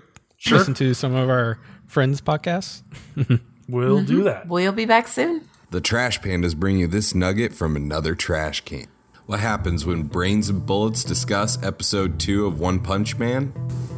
pretty much gene splicing heads. They will, Oh, yep, yep, yep, yeah, they will splice genes. They have a a cyborg gorilla. They have frog that walks on two legs and communicates at long range. Like they got. You think it, they The splice? Lion King. Yeah, they, they have the lion. They have a lion, beast king, and Simba. yeah, he's Simba. I don't mean he's Simba. I mean he's Simba. We at Trash Pandas Watch Anime dig through the trash so you don't have to. You can find the Trash Pandas Watch Anime podcast on iTunes, SoundCloud. You can also follow us on Facebook and Twitter where you'll get live updates from what we do. Warning the following clip may contain descriptions of explicit behavior conducted by Bishi boys. Now, that's not to say he didn't get physical. Quite the opposite, in fact. Our boy Kent was researching all the ways to please a woman. Pulled his lever. And he put some of that learning into effect, if you know what I mean. Let me give you a scene from the show that I really quite liked. My research shows that women find it pleasurable if men place their fingers here, then apply some pressure and begin to rub that area. Do you enjoy that? Is it giving you pleasure? Please respond. I need verbal.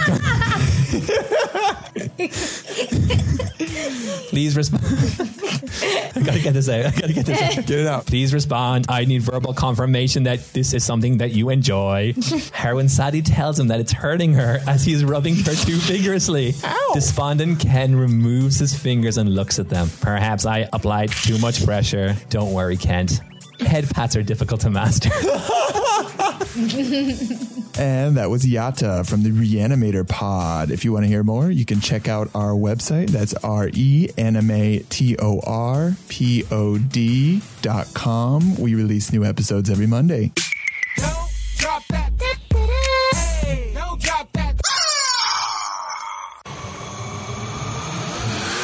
Hey. Hey. Do you like wrestling?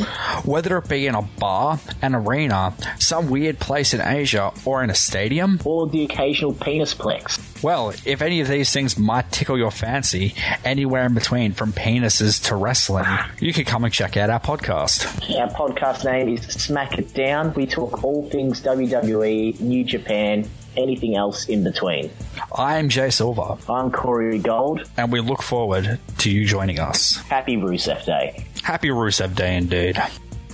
And we are back, guys. Uh, everybody have a good little break. You want to I talk about did. banana fish?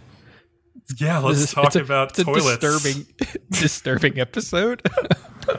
let's talk about human cum dumpsters. Yeah. Oh Jesus! Uh, episode nineteen. I need a drink.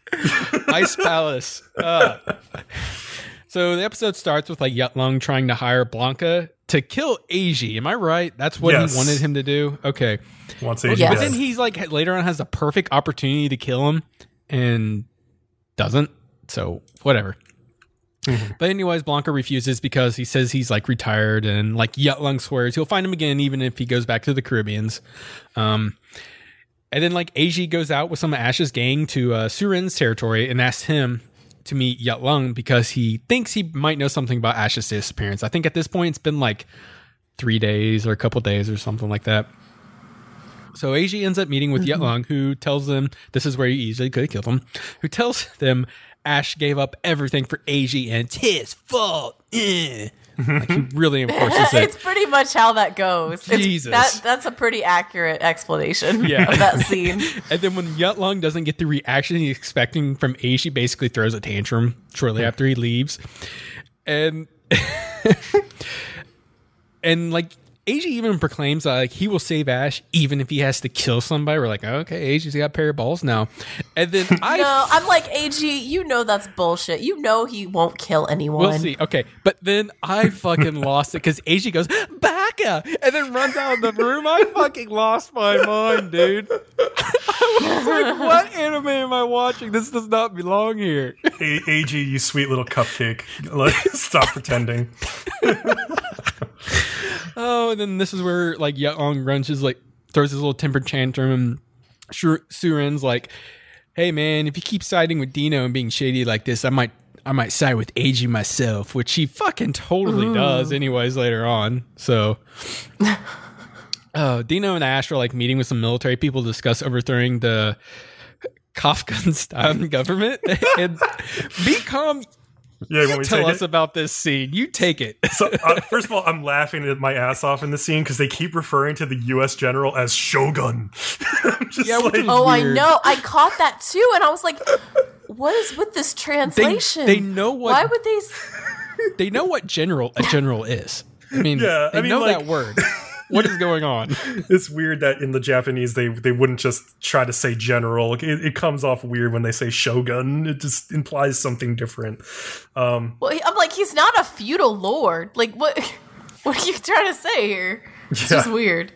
So Ash is like on this like small council that is advising the military guys with like Dino and everything, and he basically suggests that they should use banana fish on the Malaban, which is what they call the Taliban, and support a coup of the, The government Malaban. of Afghanistan, Afghanistan, obviously. And take the heroin production for themselves instead of like it all going to Europe, like I guess it currently is. And the my whole problem with this scene is that this doesn't really fit with the time period that they've modernized the show to. It fit with the manga, which was set in the 80s when Right. the, U- the US would have been supporting a Taliban backed political coup at that point. Um, like to upset like Russian forces. But now that like the US like basically controls Afghanistan, has like a propped up democratic government run there, we especially would not be supporting a Taliban coup post 9-11 that makes no sense in the current Well, they even climate said something about 9-11 again in there. Yeah. And I, was- it was like, this makes no Yeah. sense whatsoever. So that was really weird i think that's just like a casualty of them modernizing the show but not quite thinking through the political implications Right, of some of the stuff I'm Yeah. not sure why they felt like they needed to do this. I felt like this would have been totally fine if it was an 80s period piece. yeah I, I don't see what modernizing it really did to improve anything maybe there's certain things they dropped from the manga i don't know but yeah hmm. Anyway So ap- yeah, after the meeting, Ash is like kind of distraught at what he suggested, which was like getting like it was like some ten thousand troops involved with this, and probably lots of lots and lots of deaths. Uh, Yeah, like they they would all pretty much get abandoned and die. The, all those Yeah. troops, basically. he also asked Dino why he had him do that, and why isn't he just going to have him be a prostitute, like he said? And Dino's like, "You'll be paying with your soul instead of your body this time." And he elaborates some more before he turns Ash in his chair and like kisses him, but like. Fortunately, that wasn't on the screen because that was making me feel weird as fuck. I was But- glad that was not on screen. Yeah. yeah, but you, you just see D- the back of Dino, but Ash like ends up like biting his lip in the process, and Dino acts like it's no big deal. Like he's like he basically expected this from him. Mm-hmm. Ugh. Ugh. Jesus. So Max and Ibe are now sharing a drink when they see on TV the news reporting that Dino has been cleared of his extensive tax evasions, and they show footage of him attending the opera with Ash. And they're like, "Oh shit, there's Ash." And then like it cuts to after the opera with Dino and Ash, and apparently he gave Ash a drug that just like fucked up his vision for a while. And he it, they suggest he did it so that he wouldn't try to escape or anything like that, you know? Yeah. Well, and then I was like, why would you take him to the opera if he can't see anything? Like, what Well- was the point? You can still hear it. I mean, that's mainly I mean, there is visuals to it, but like a big I think the bigger part of it is probably the audio portion. So I mean, I would rather just not get drugged and not go to the opera.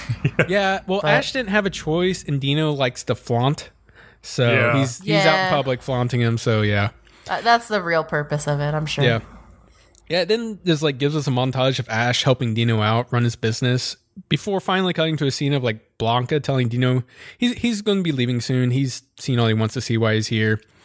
Uh, and Dino like wishes he would stay and that he would like him to attend his party he's throwing for dodging his tax evasion case. It sounds like a Yeah. boring party. drinks and music. I don't know.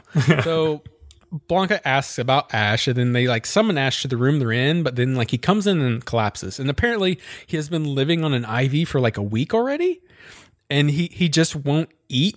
Even when he's forced to eat, he like he gets sick from it.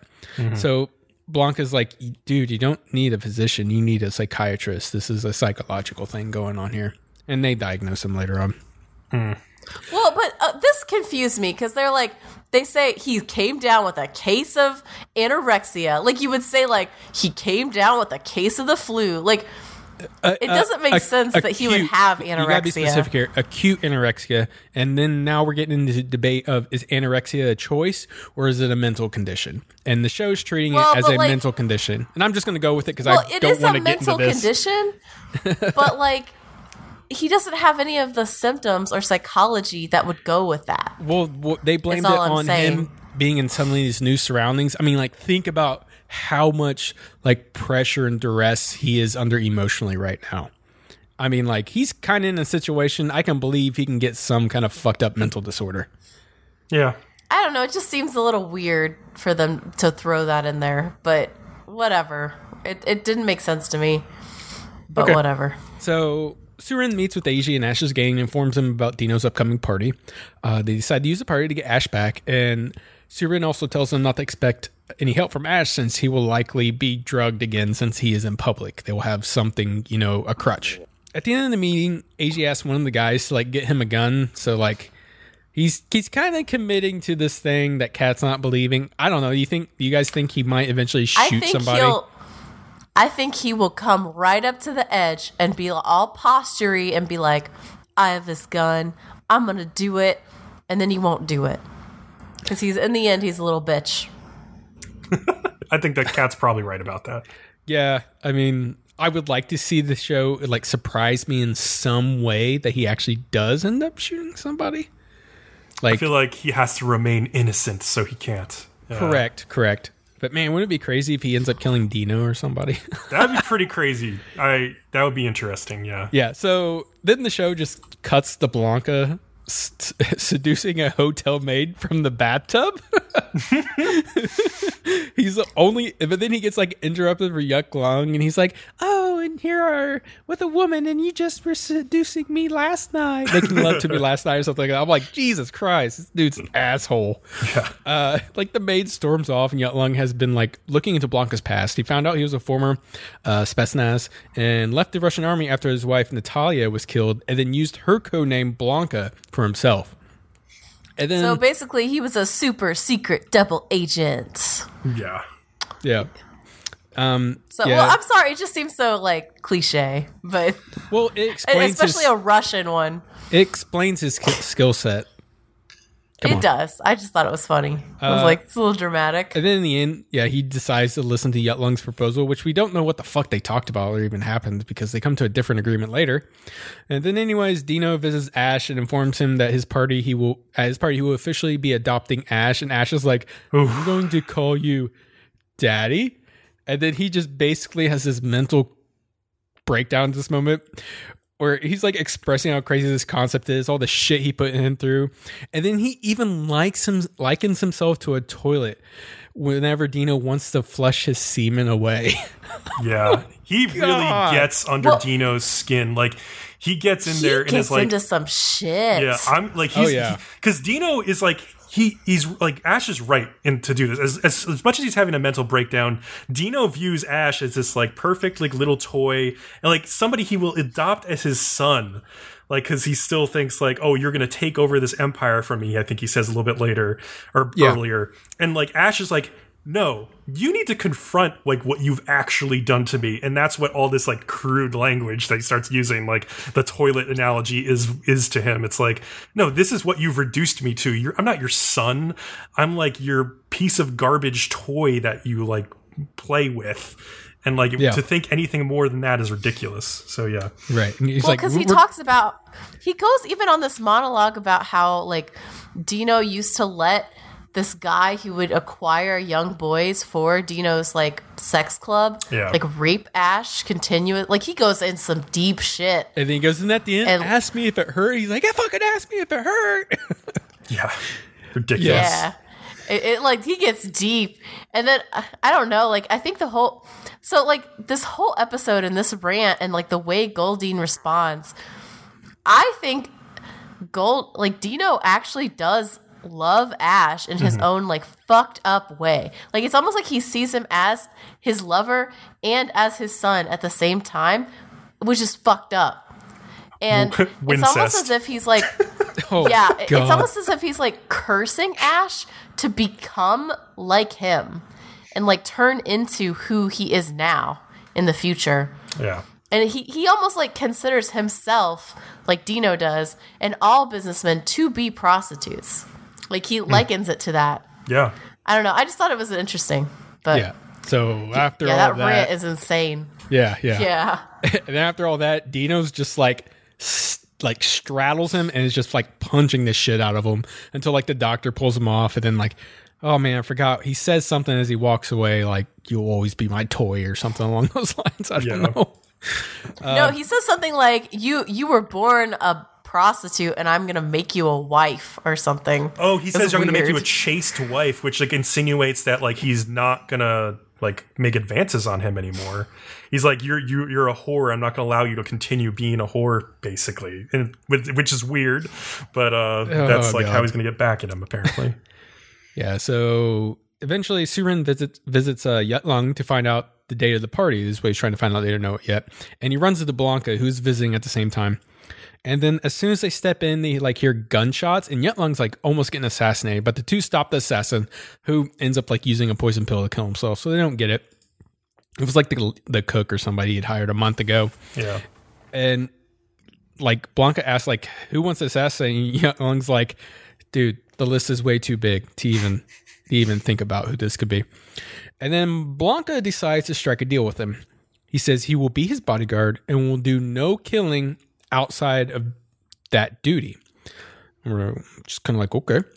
Yeah. And then and then they talk about attending the party, and then that's when Surin finds out that it's on the twentieth.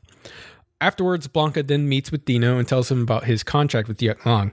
And Dino ha- has also found out that Ash is suffering from acute anorexia and is getting him the best treatment he can. And then they just show kind of quickly ends on Eiji and the gang are also ironing out their plans for saving Ash. And then like Cain shows up and Cain's going to help them too. So we this is a fairly large force at this point. Yeah. If Surin's involved and say he's his gang's with him, going with him also, and Cain's involved, and then Ash's gang, this is a extremely large force of people we are talking about here going after one dude. This is going to be really interesting to see how this- that all clashes. Yeah, this could It get will be, interesting yeah. at this party. Um, so I'll note uh, this episode, I, "The Ice Palace," was named after another F. Scott Fitzgerald short story from 1920. It's about this Southern woman from Tarleton, Georgia, which may be why they chose to call like that fake Middle Eastern country Talia at one point in the episode. It's kind of like Tarleton, but uh, in courting this like northern beau of hers in the story, she goes to an ice palace with him and just sort of becomes terrified by how cold and unfeeling it is compared to her like sun drenched southern hometown. And I believe the insinuation is that Ash is kind of trapped in an ice palace and Yeah, leading him I to can see that. despair and like Definitely. withering away. And he's longing for that warm embrace of Eiji. God damn Oh it. man. There's your literary breakdown. Uh, why There thank you you, go. BCom. Kat, is there anything else you want to say? No, I think I said everything. Okay. Yeah. Cool. I had all my notes.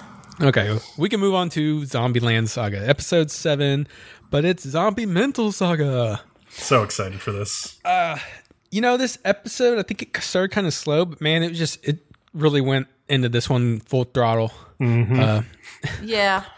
it, it got better. Uh, so the girls are sitting around, like, trying to figure out what to do with Junko, who has isolated herself away for two weeks at this point, and she won't do Saga Rock. Uh, they really don't come to any conclusions or anything. And Sakura's like, well, I'll go to uh, Kotaro to ask for advice. And like the other girls are like, yeah, that's a dumb idea. Don't waste your time. And of course, he goes to her and he yells at her. And he's like, you figured out how to do it yourself, zombie girl. and then like that's that's just the end of it. That's it. I love it. Yeah. So yeah, he's every time he's on screen, I'm fucking cracking up. He gets an especially I funny bet. scene this episode. Yes. So the girls have practice, and the plan for the Saga Rock performance is mostly around Ai and Junko having solos, and they still haven't convinced Yugo to to perform. And this is going to be a problem, obviously. Uh, Saki also brings up to Ai what is she going to do because she knows she is afraid of performing on the big stage again, under especially under a storm like this. And she's the only one that really that actually even knows at the very end by this point, except for Junko. And again, basically nobody knows what to do yet about all this. And then like Ai's body is like literally falling apart from like the stress from uh Uh, yeah, Junko is falling apart emotionally, and Ai is literally falling apart physically. yeah, yeah. so that that was pretty cool. Uh and then this is where Kotaro visits Junko by kicking down the door and yelling, Kiki Blamo! Kiki Love He's it. always got he's always gonna make an entrance. Jesus. Of course. Yeah, he does. He gives her a motivational speech that actually, for once, to me makes sense, and this isn't just like gibberish. Yeah. Uh, and he talks about, you know, it's been 30 years since she has died, and the idol scene has changed. He also says, if you don't want to do the photo shoots, then don't do them, and just say it's part of your character. And I'm like, you, that's actually decent ass advice that would work. It's a perfect solution. Yeah. Yeah. Yeah, like or, this idol doesn't do photo shoots. Ooh.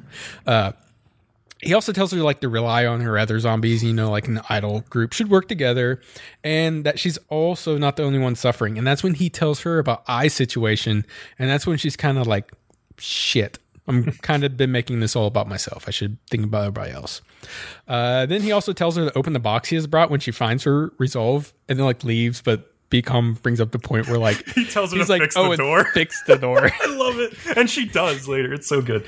Yeah, except how she's fixing it, I have no fucking idea because you can't fix hinges from the outside with the door shut. Yeah, that didn't make much sense. You're right. That's not how they work. so the scene, there's this really you, you like this too, BCom. They do the scene transition of like Romero howling at the moon, and like Te- Taya is with him on the roof howling with it, and I'm just like, I'm just like, yeah. So yeah, we hadn't mentioned those like uh, Romero the dog scenes very often, but like they're they're constant like as like little transitions in the episodes. And Right. this one I just pointed out because like it was so good with Ty joining in with him. it So was just good. like a surprise out of nowhere and you're like oh that's awesome and then there's like this really it's a quick small scene of like Ai she like basically hallucinates that there's a storm and she's getting like really mad at herself because her body keeps reacting whenever there's like thunder and lightning and she cowers and she's like she just hates it. Uh, and then we go to Jun- Junko fixing the door and apparently the hinge is on the outside of the door and not tucked away between the door and the frame so whatever. Yeah, yeah, and then like it seems she's kind of found her resolve, and she opens the box to find their new costumes. Uh, And then the day of Saga Rock arrives, and as they leave, Junko comes like rushing out of the building and jumps in front of the van, yelling, "I want to perform too!" I knew But- exactly what was coming as soon as like she jumped Oh out. yeah, you, And then- you knew. Kotaro hits her, and like even in the van, you see his face, and he's like, "Oh no!" And then Sakura's like, "Why do I have deja vu?" Because they they completely animated the exact same way her scene went with her flying through the air in the truck and everything. Yeah. It was oh god, it was so funny. I, I bet you that Sakura is going to remember the whole thing soon. Like that's going to be a whole plot point. Yeah. well, later on, there's a scene. Well, Sakura, this whole time, Sakura in the episodes keeps getting flashbacks of stuff, and like she keeps getting the eye one of like, why do I keep kind of remembering her? And she does it again this episode with Yeah, the eyes group. she's in the But, like, audience. yeah. Yeah. yeah, she never completely remembers for some reason. Uh, so just before they go on stage, Kotaro like wants to get a good look at. He's like, I just when you're up there, I can't. I won't be able to help you anymore, so I just want to get a good look at all of you before you go on. And Sakura's like, "Oh, he's giving us attention. Actually cares for us." And he's just like, spraying them with like water repellent, and they're all like choking and coughing and hacking. He's like, "Haha, this will keep the makeup from coming off." And then like Saki picks up a can, and she's like, "She goes, hey, this this is for shoes." Leather shoes. Yeah.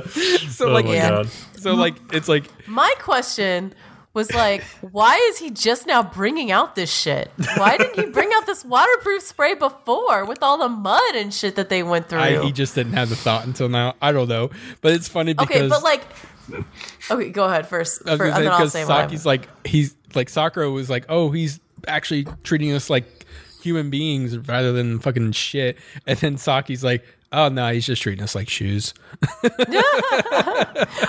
Well, okay, that's first grade shit with makeup. All girls know if you want your makeup to stick, you got to put the spray on after you put all your makeup on. It's like hairspray for your face. Like that's what you put on. If you're going to the club, you put the spray on. So like I- don't know how he's supposed to be like a grade A makeup artist and he doesn't doesn't use the spray until now. Hmm. It's To like, me, dude, it was just like the show needed a way to have it not be a plot point or a plot hole that it's going to rain, obviously, at the concert, and they don't want their makeup to come off, so they introduced this Yeah. spray. I know. It's all just for the anime. It's Yeah. all just so it could be convenient and they could have a plot point early. I know. I'm just saying it doesn't make sense. Yeah. Okay. Yeah, so the girls on the sidewalk, sidelines and are watching Iron Frill on stage, which is uh, Ai's old group. And then Junko kind of finally gets why Ai was a little resentful at first for doing the idol thing again, since she has already like fought to get farther than they even are now, and then get completely set back. Yeah. So that was kind of cool. Yeah. And I then- did have a thought at this moment though that Mm-hmm. like if she goes up on stage, isn't everyone going to recognize Ai as like the dead idol? That's what I expected too. Yeah, I did Yeah. too. But they just they don't I, really go there. well, they don't do it, and they they almost like cover it up with like anime magic. No one notices, like Mm-hmm. you know. well, Well, that one guy Like- seems to, but yeah. Yeah, yeah. Well, then, like, well, we don't know about Ty, but we know Lily used to be on stage, Junko used to be on stage, and nobody's really recognizing them. Even from like 30 years ago from Junko, that somebody would pick up on this. If they were famous enough, yeah, I, I, I Yeah. would expect. Yeah. yeah. Yeah, but so the girls are backstage and they're getting ready to go on, and there's like this funny scene where like Ty's mimicking Saki. And she doesn't really seem to notice. And I thought it was just like cute and adorable as fuck. Yeah, she was starting to act really like human because she was saying like, "Rah, rah, rah," like she was Yeah, like, like, like mimicking they weren't this thing. really words, but they were noise enough. Mm-hmm. You could kind of get what she was saying. So yeah, I I f- She's I- getting if close. I if I want to guess, episode twelve is going to be like Ty finally getting her human side back and then like giving us like this like crazy ass performance at the end. So like we've talked about who her voice actor is, which is the voice of Sailor Moon. Yes. So mm-hmm. it's like, whoa, why do we have her on here? And all we've had her do so far is right? I mean, maybe maybe the voice of Sailor Moon is just old and lazy and wants to have an easy part. I don't know. She's like, I'm done with these hard roles. Uh, okay, well, she oh, her birthday is only 1967, so I think she probably looked at this role and said, "This sounds really fun." and that's that's more yeah, likely. she probably went, you know what? It's not serious. I don't have to worry a lot. I just get to play around. right. That's probably fun for her. Uh, so it starts raining just before the girls go on stage, and like some of the crowd starts leaving because of it, obviously. And, and there was like some mention, they're like, I've never even heard of these people. Let's go. Uh, and then just right off the bat, the girls start bombing because people are noticing they're like they're tense as hell, and Ai's like barely able to to sing because of like the thunder lightning. Every time it does, she's like. Uh, uh, uh, and then I love or something another. And I'll say, like, initially with this scene, I was not liking it. The CGI dancing was really rough. Uh, really rough. And, Yeah, uh, and I it know they were supposed was to look bad. bad, but they looked bad, and then they looked also bad because of the CGI. but I So- do feel like this scene brings it back around. So, yeah. Yeah, you. Yeah, I see your notes. You, Mm-hmm. you, you, you went from one side to the other. So Ai finally starts kind of snapping out of it. Uh, once she realizes Junko like has her back, Yeah. and then the song starts getting a little bit, a lot more upbeat, and girls start loosening up themselves, and then bam, they get hit by lightning. and like, Well, before you get to the part with the lightning, I will say I was really impressed with how well Junko's like voice actor does the singing parts. Like they, oh my god, she could sing. Whoever's Yeah, doing Junko. So I agree with you. I think she's a Yeah. great singer, but I did not think her Mm-hmm. voice matched her voice, her character's voice. Like it felt like a I, completely I also different will voice. agree. Yeah. Yeah, it feels we- like different. I don't know. It's okay, too we deep all three, almost we all for three her. agree on that. We thought it Yeah. was could have possibly been somebody else. I don't know, or if she can really do that, damn for her. Yeah. So that was Yeah. amazing. Uh, so they get hit by lightning. Like some of the stage is like destroyed, mainly like the lights above and stuff like that. And I will say at this point, I predicted this. I called it. You did predict. They got this. hit by lightning. We knew they were Ha! getting hit by lightning. Give me a break. and then like one of the staff's like, "Holy shit, check on so and so and this," and like Kotaro like takes his thing from him. He's like, "Start the music." so good. And like the girls are like glowing pretty good. now, and their voices are all auto tuned. They're Vocaloids. They're Hatsune Mikus. Yeah, and I was like, but that wouldn't happen. Oh, but of it's course, so it's an good. anime, It- so I died it laughing. is good. It is perfect. It it is is good. so funny. Yeah, because Brilliant. I think this show is doing a lot of parodying of like anime stuff. So like doing the Vocaloid thing is like Yes. pretty genius how they pulled that one off. so Yeah. and like like I said, their bodies are glowing, they're dancing, they're doing their thing, and then suddenly they all get the all the superpowers we ever wanted was finger lasers, and they're shooting from their fingers. It's like the crowd is losing their shit and everything, and like they end it, and then like they're, they're just like, yeah, that was the best ever. and then like we see The- they got an article published about them, and it's titled "Angel Angels Descend on Saga Rock." Yep. The only thing I will pick at nitpick at at the end of this is at the very end of their song, the sun comes back up and it immediately stops raining as they finish the song. And that was a little bit fucking too no, and then cheesy. You have to is standing on the side, and what's he say? He's like, I don't remember what he says, but it was funny because this then the sun was like really relevant on them, him. So also there was the reporter guy. They don't. He's no monologue, but he's like looking at them, and he's like, it looks like he's figured something out, like maybe who one of them is. Yeah. but it, they don't say. So you're just like, okay. Yeah, it's still a little bit of a Well, mystery. the reporter guy, his whole monologue in his head is that song, that creepy song. Every move you make. What is it? Every, Every step, step you take, I'll be watching. I'll be you. watching you. Yeah, That's like him this whole episode. Kotaro, I think the thing he said was like, now they look like real idols, or n- they starting to sound like real idols, something like that. Yeah. Hmm. At the end Yeah, there. yeah. But yeah, Oh, he's a man. creeper basically. Yeah, the, you think I, he's a creeper? Well, he's a throughout this episode, he is. he's a journalist. He just He's watches doing his menacingly. He's doing his fucking job. Well, I don't know. He just looks creepy. He just like hangs around and stares at them menacingly. I, th- I didn't feel like he was staring at him menacingly. I think he was staring at him like he was kind of like horrified. Like I said, because I think he figured he's like, whoa, whoa, whoa, that person's supposed to be fucking dead. Like that's the look I got on his face, not menacingly. I mean, I just was like, oh, this guy's creepy. But then again, I don't know. Who He's an knows? idle journalist. He's got his photographer with him. It's, it's just another day on the job, really. yeah. Yeah, I hated the CGI dancing, but it kind of matched the Vocaloid aesthetic in the end. I think I heard it goes away next episode or two. well, that's good. I would rather them great. just not have the dance if they're going to give us these bullshit CGI dances. Well, Just don't show it. okay. So what I've noticed for especially this season is that CGI anymore is meant for action, lots of movement, Yeah.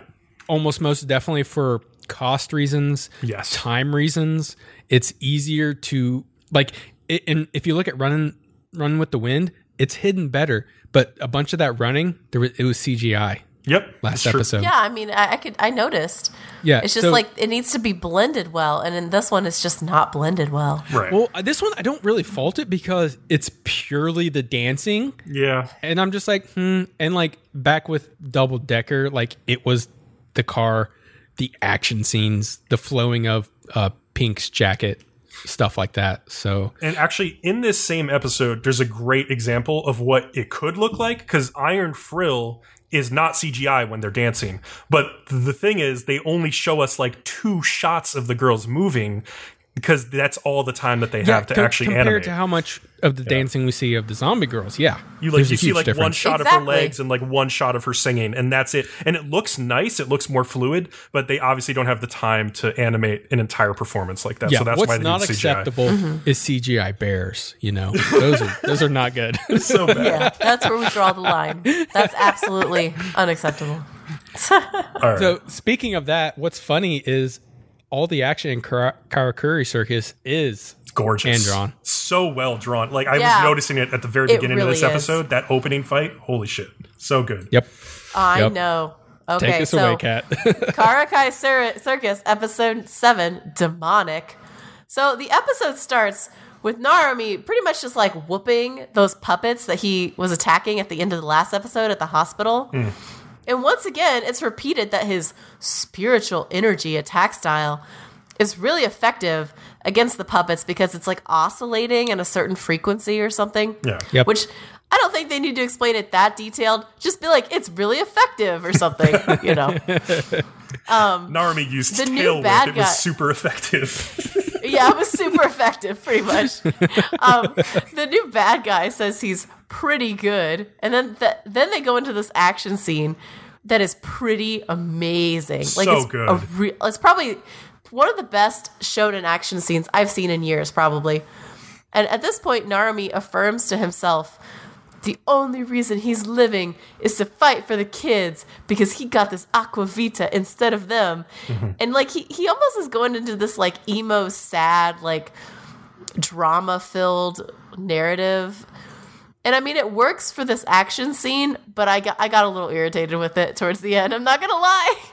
oh, really? Um, At one point, Guy is like, turn the switch on your shoulder because he's like, Narumi's in a bad position. And he does, and it releases a hidden blade within Narumi's shoulder. Which breaks and it helps him win. yeah it just What the like, fuck? Well, yeah. but it does do its job. Yeah, it's true. It like it like stabs the dude and it helps him win against the boss, or so they think. And then then Narumi goes into like emo mode for a second again, and he's like, "I'm not a human anymore. I'm a demon that will crush you." and then the boss has okay, like, I do not think that's emo at all. He's being extremely intimidating. When is an emo intimidating? Okay.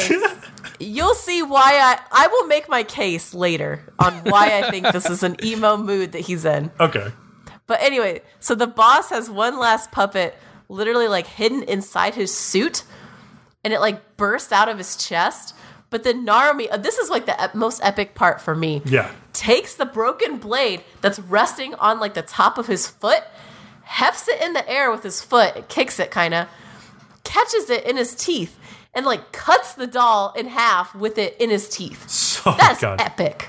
It- he like so he slices him in half epic. then he punches him and like he, the doll explodes into little pieces all over and it's just like so intricately well animated i was blown away by it. i was like wow they spent a lot of time on this little cut of this fight it's Mm-hmm. incredible so good It was really good. Like, damn. And then the boss tries to attack him with the spikes again. Like, the boss will not fucking go down. Like, he beats him like four times.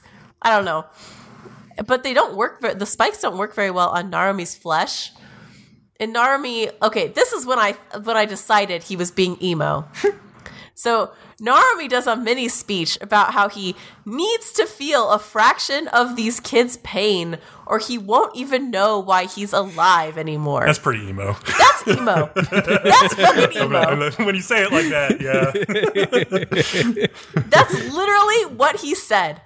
So, and, and at that point, I was like, well, why don't you just go get some face paint and put it down your face, Narumi? Listen to the, some Evanescence. Exactly. Oh God, this Bringing is it back.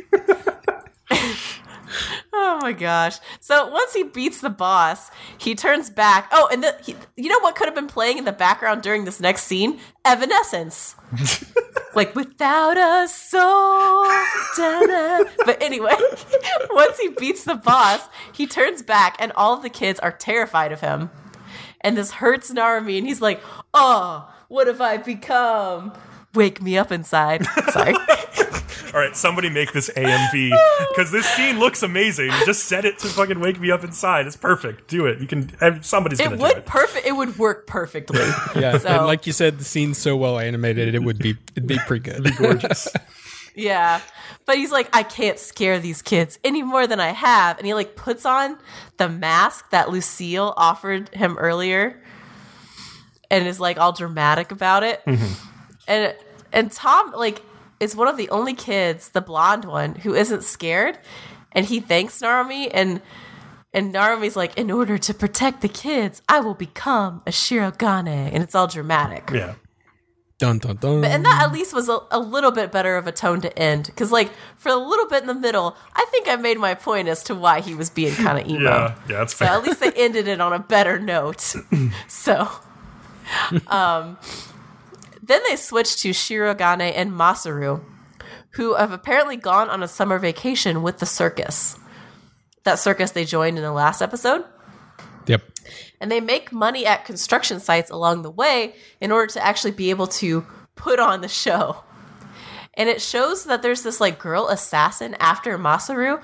Like she's got this chart in her hands that's like wanted and like Masaru's picture on it. But as she's sitting there, she really likes this clown that's performing and she offers to play a game and make a bet over it over the game with the clown. The first one to hit the other's body with their gear wins.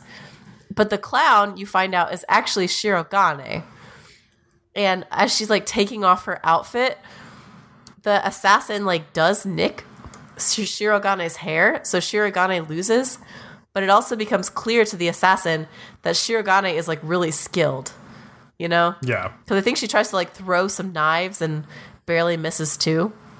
Um, and Shirogane points out that the assassin like must also be from a circus, since she called her whiteface, and most people wouldn't know the different types of clowns. I guess there's more than one fucking type of clown. I Not didn't that you need research 'em, this.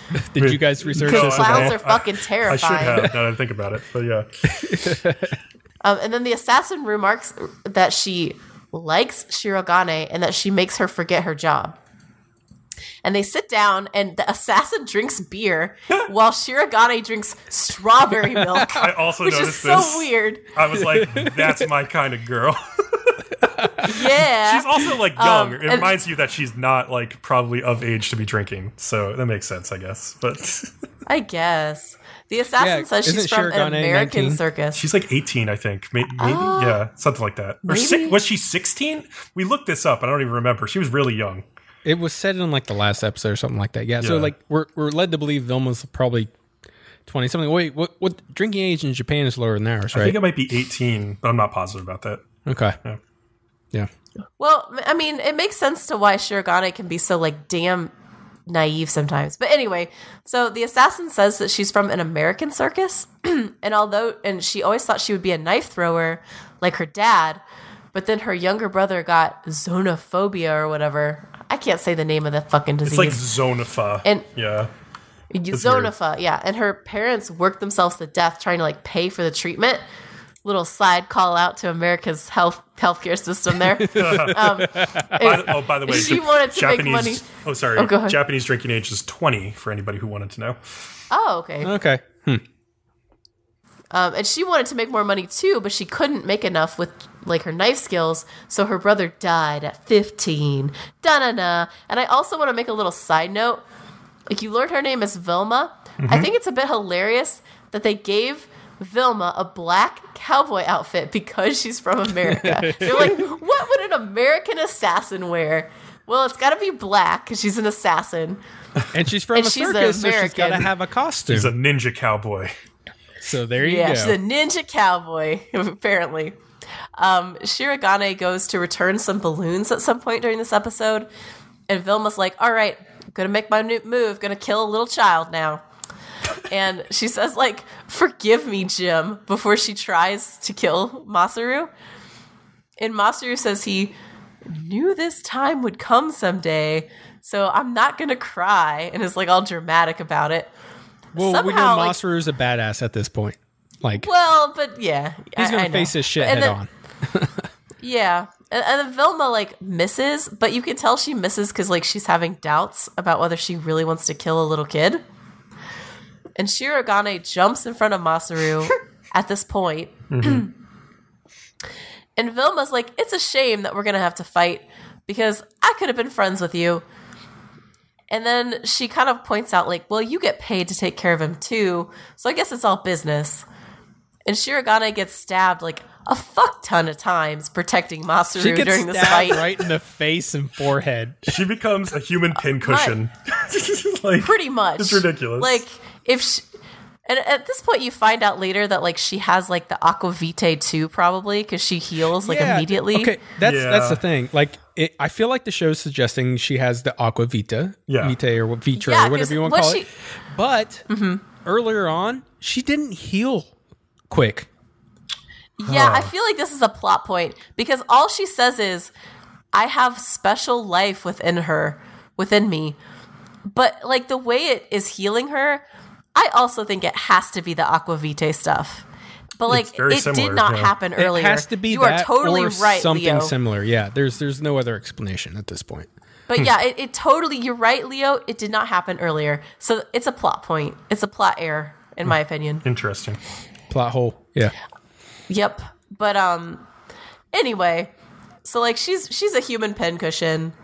Um Masaru like gets in front of Shirogane and is like, I thought you might have been a good person, but you're a bad person. and then Vilma gets some sort of like crazy psychological flashback and is like, I'm not a bad person. Don't look at me like that. Because she sees And her the brother, right? She sees her Yeah, little her brother, brother. in Masaru. Yes. Yeah. Mm-hmm. Also, Masaru has like this power with his eyes. Like people look into his eyes and they see things that they know from the past, like that guy from the other episode.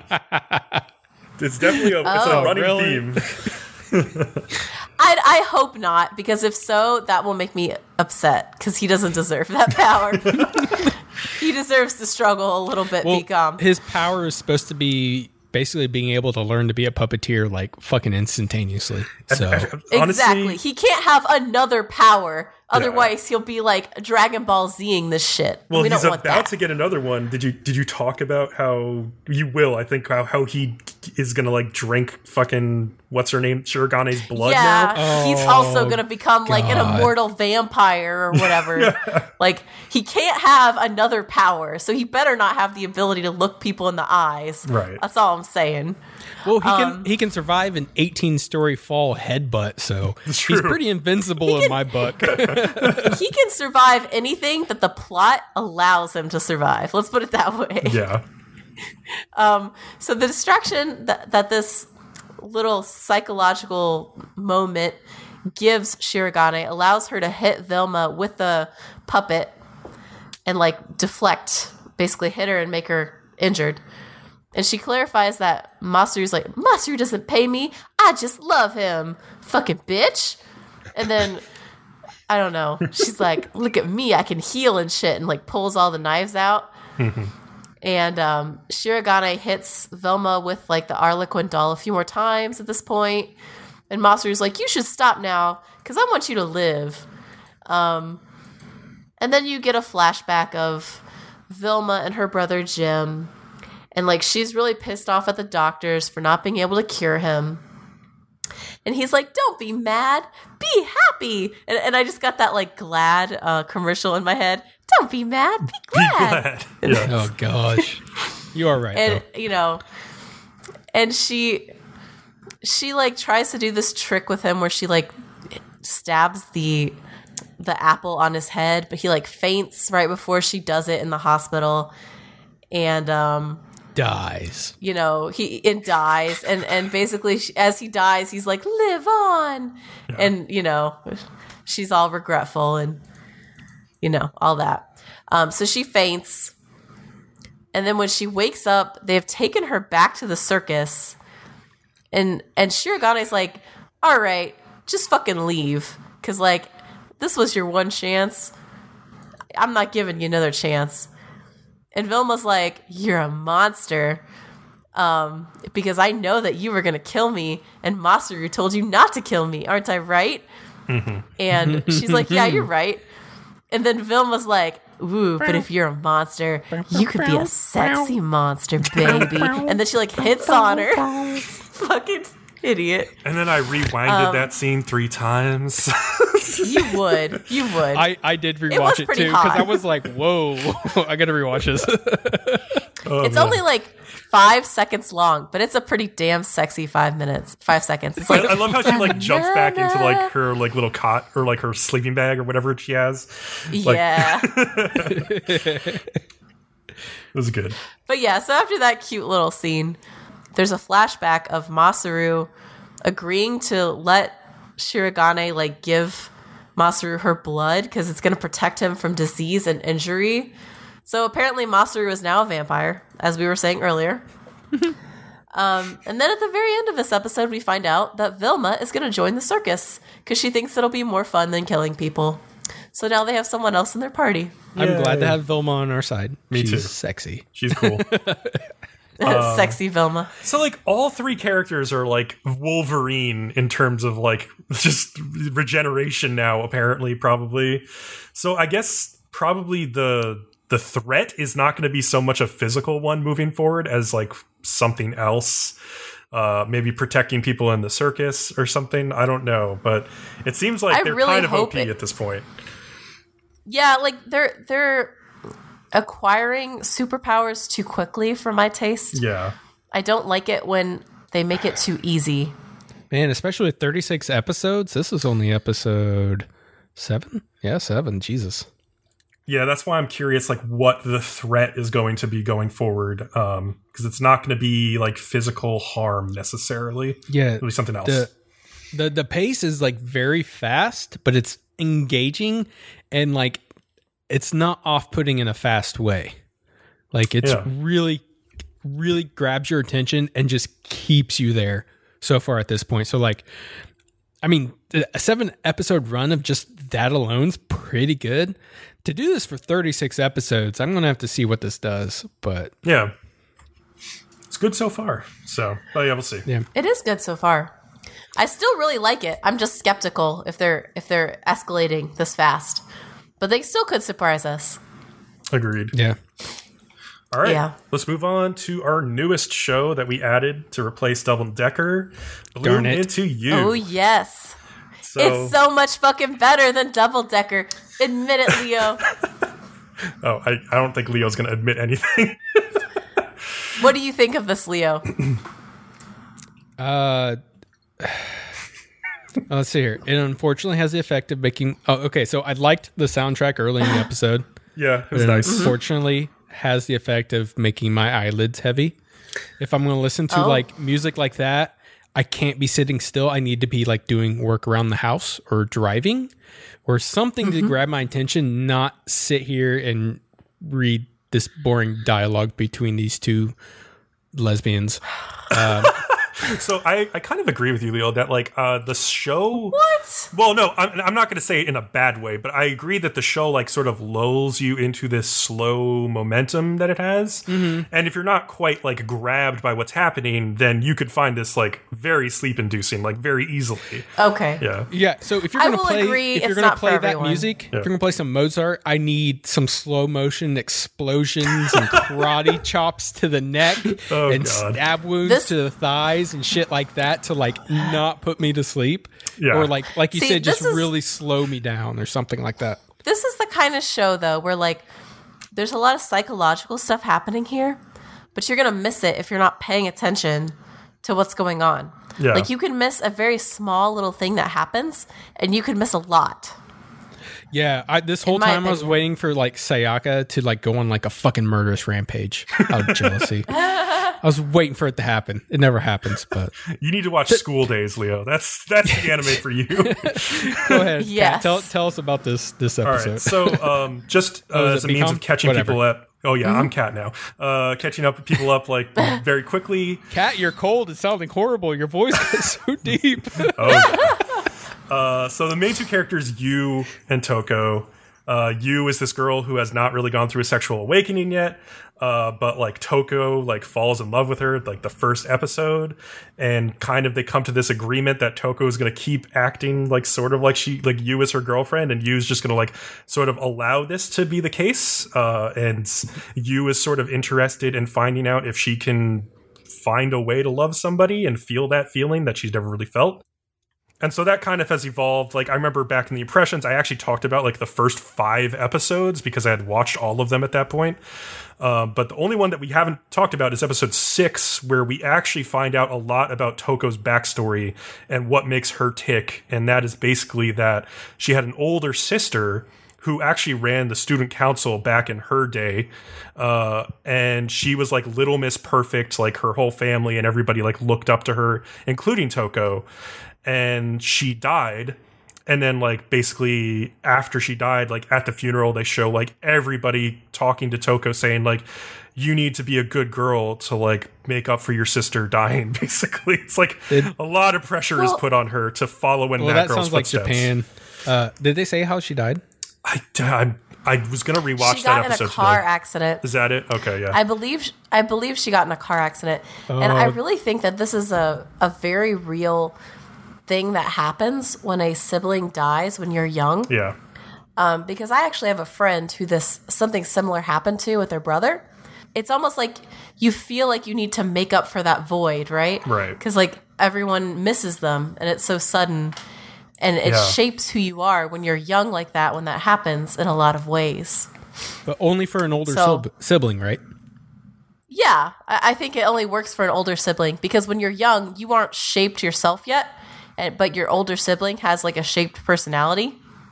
I think it only works with that dynamic. Yeah. So And so Toko seems to be like living sort of a double life, and the private life that she only allows Yu to see is the one where she's vulnerable and she sort of allows herself to be like the sort of like weaker and a little bit, you know, shyer person than what the front that she's putting on when she's pretending to be her student council perfect sister.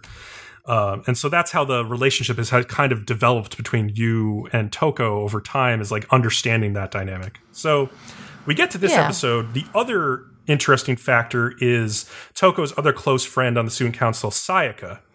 And so we get into her this episode. Um, before she ever met Toko, when she was in middle school, she was at this all girls, like rich girl school.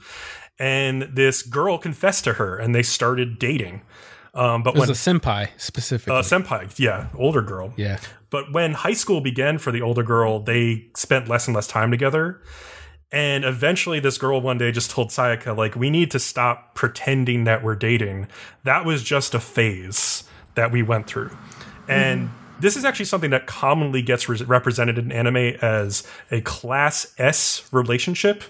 Uh, and like, these types of relationships are actually, funnily enough, like heavily influenced by the Takarazuka Revue from Revue Starlight, as like the all female cast like played male romantic parts in the Takarazuka Revue and influenced audiences of like young girls to go back home and like pursue these like romantic ish ish relationships with like girls in their like class but in a way that it was very like this is a phase this ends when we graduate and then we go look for boys type of thing um yeah so, So, interestingly enough, I've had a a British f- female friend. She went to an all girl school, and she said this was extremely similar to how it was at their school. oh yeah all-girl school. Interesting Yeah, so like this this wasn't just one like uh nationality. This actually was another one that was pretty different. So Yeah. I Yeah, think this is a thing that happens a lot in a lot of different cultures. Like in the US, a lot of middle school or high school girls will have a phase like this as well. And and it's usually like, "Ooh, it's the cool thing to do," but then eventually you're supposed to not do it anymore. Right. And It's kind of interesting. Sayaka like is really struggling with this because like she's like, all right, I'm going to put these feelings aside. I'm going to go to this co-ed high school, and I'm not going to let this affect me anymore. But clearly, it's she is who she is, and that's not working. Um, she like like her grades slip when she goes to high school because of this is weighing heavily on her. And instead of her being the class representative, this girl Toko is and yeah, it's like she's like a little annoyed at this at first, but then like as soon as she sees Toko at the opening ceremony, she basically falls in love with her at first sight. Which it's hard to blame her because Toko is pretty special, but um, like since then, Sayaka has basically accepted her role as the number two to Toko, uh, if only just to be closer to her, to be by her side. Well, it's almost like she's created this false like distance between them Yes, to almost protect herself from failure again. exactly. And I think if she had not done that, if she had been more like herself with um, Nanami from the beginning, I think they could have ended up together. Like they could have dated. it's very possible. But yeah, be- yeah, because like I, I think Toko, who Toko is Nanami. I yeah, yeah. uh, I think Nanami. Toko at one point does say like, "Oh, she only likes me because I have this like very perfect persona." But really, if if you've heard Sayaka talk about Toko, she knows all about her flaws, no matter how Toko tries to hide them. Yeah. like it's not about her her perfect persona at all for Sayaka. Toko has this very false impression of what Sayaka wants from her, and it's because of that distance that Sayaka put up herself. Agreed. Yeah. And so, if you remember, like Yu asked Koyomi, like the girl who like wrote a novel, if she was interested in writing for the school council play that they're going to be putting on, and Koyomi was interested, so now she's asking Yu for character details for Toko's part, and Yu has a lot of trouble with this because like she knows Toko very in depth and personally now, but almost everything she knows about Toko, she can't tell Koyomi because it would like hint at the closeness of their relationship and then also expose Toko for being completely like different than how she presents herself. Oh, yeah, being somebody else Yeah. completely different. Yeah. And Yeah. so uh, Sayaka also, after this, sees that Toko has gotten yet another love letter, this time from a girl. And Toko's like, oh no, another girl. This was so hard last time. I made her cry the last time this happened. Um, and Sayaka's like, well, is it just because you don't like girls? And Toko's like, well, that's not the issue. Uh, it's just that letting down girls can be hard. And yeah, so I think Sayaka is kind of encouraged that Toko doesn't say, doesn't close that door. Um, as a side Yeah. note, I really like in this scene how the camera frames Sayaka and Toko through a window with this large beam separating them. It's a definitely a, a, a motif throughout the episode where they are separated by a barrier, which Sayaka is constantly talking about. How like she she feels that Toko is putting up a barrier to keep people at arm's length, uh, but Sayaka is also putting a barrier in between her and Toko to keep things status quo and not like rock the boat. Um, so Sayaka thinks to herself, as long as Toko stays alone and untouchable, she can remain by her side and she can be happy with that. Um, and Toko actually thinks to herself, like, Sayaka is very nice, but in a very different way from Yu. Sayaka never oversteps any of her boundaries and only asks Toko to play the role of the like perfect student council president, like her perfect older sister Mio. And so like obviously Yu like gets up into like Toko's face and like confronts her and, and steps over boundaries constantly and yeah, it's completely different. But she is looking out for Toko in the same way. Um, Sayaka and Toko meet Yu and Koyomi at a cafe to talk about the play, and they're greeted by the cafe's owner, who is this young woman named Mia, or uh, Miyako is her full name, uh, who flirts with Toko a bit, saying like, "Oh, I always remember a pretty face," which is your first hint about her. But more interestingly, their Japanese teacher Riko Hakozaki arrives at the cafe and is also greeted by Mia, and she acts very close with her. They say like they're old classmates from college, but it's clear that like Riko is a little bit nervous about the girls It's- seeing her. It's obvious. Yeah, it's very exactly obvious. that these two are together. And Sayaka Completely. definitely Yeah. picks up on it. Like you see her like noticing her eyes widen a Right, bit. and, and and and this is when she murders them out of jealous rage. you really want school She's days like, to happen you in this fucking anime. bitches. I want You- something you that have what I interests me can't to have. happen. So Toko and Yu walk home alone together from the cafe, and Toko asks Yu if she can call her by her first name around other oh, people. Oh man, this fucking scene it happens in so many anime, and like I get it's a thing in Japan. Yeah. But if you're going to put it into a piece of entertainment, you got to give it some some kind of twist, something that sets it apart from the rest of it. I kind of agree with you. It's I, it was really adorable the way Toko reacted. Uh, but it's also Yeah. like I've seen it a Yeah. million times. I'm like Yulio. I've I've seen this scene thousands of yeah, times. you need it, it- like I said, like I just said, you need some kind of twist, something that makes it something that sets it apart from the rest of this type of scene. But I, I and they kind of delve on it more when like they're having their like little meeting, but even then, not really. Yeah. More interestingly, we get a short scene with Riko and Miyako, who are back at their shared apartment. They live together and obviously are lovers, like we could have guessed. Mm, and Miyako's looking good. she, got, she just got out of the bath, I think. Yeah.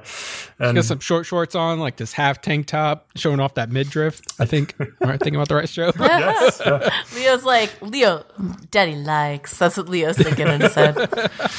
Um, So Riko tells her like we need to be more careful about not being found out. Like we live pretty close to the school and it's convenient, but clearly Riko is trying to hide the fact that they're a couple. Uh, I'm guessing. I guess yeah. because school teachers can't be openly gay and keep their jobs in Japan, probably. Right. I get her. Like, I'm saddened that she has to do that, but I know she's doing it because of the way society is. They can't be as open as you can. In like Amer- America, you're a lot more open now, especially compared to Yeah. Japan. But They're just a little behind, and I, they're not like super, super behind.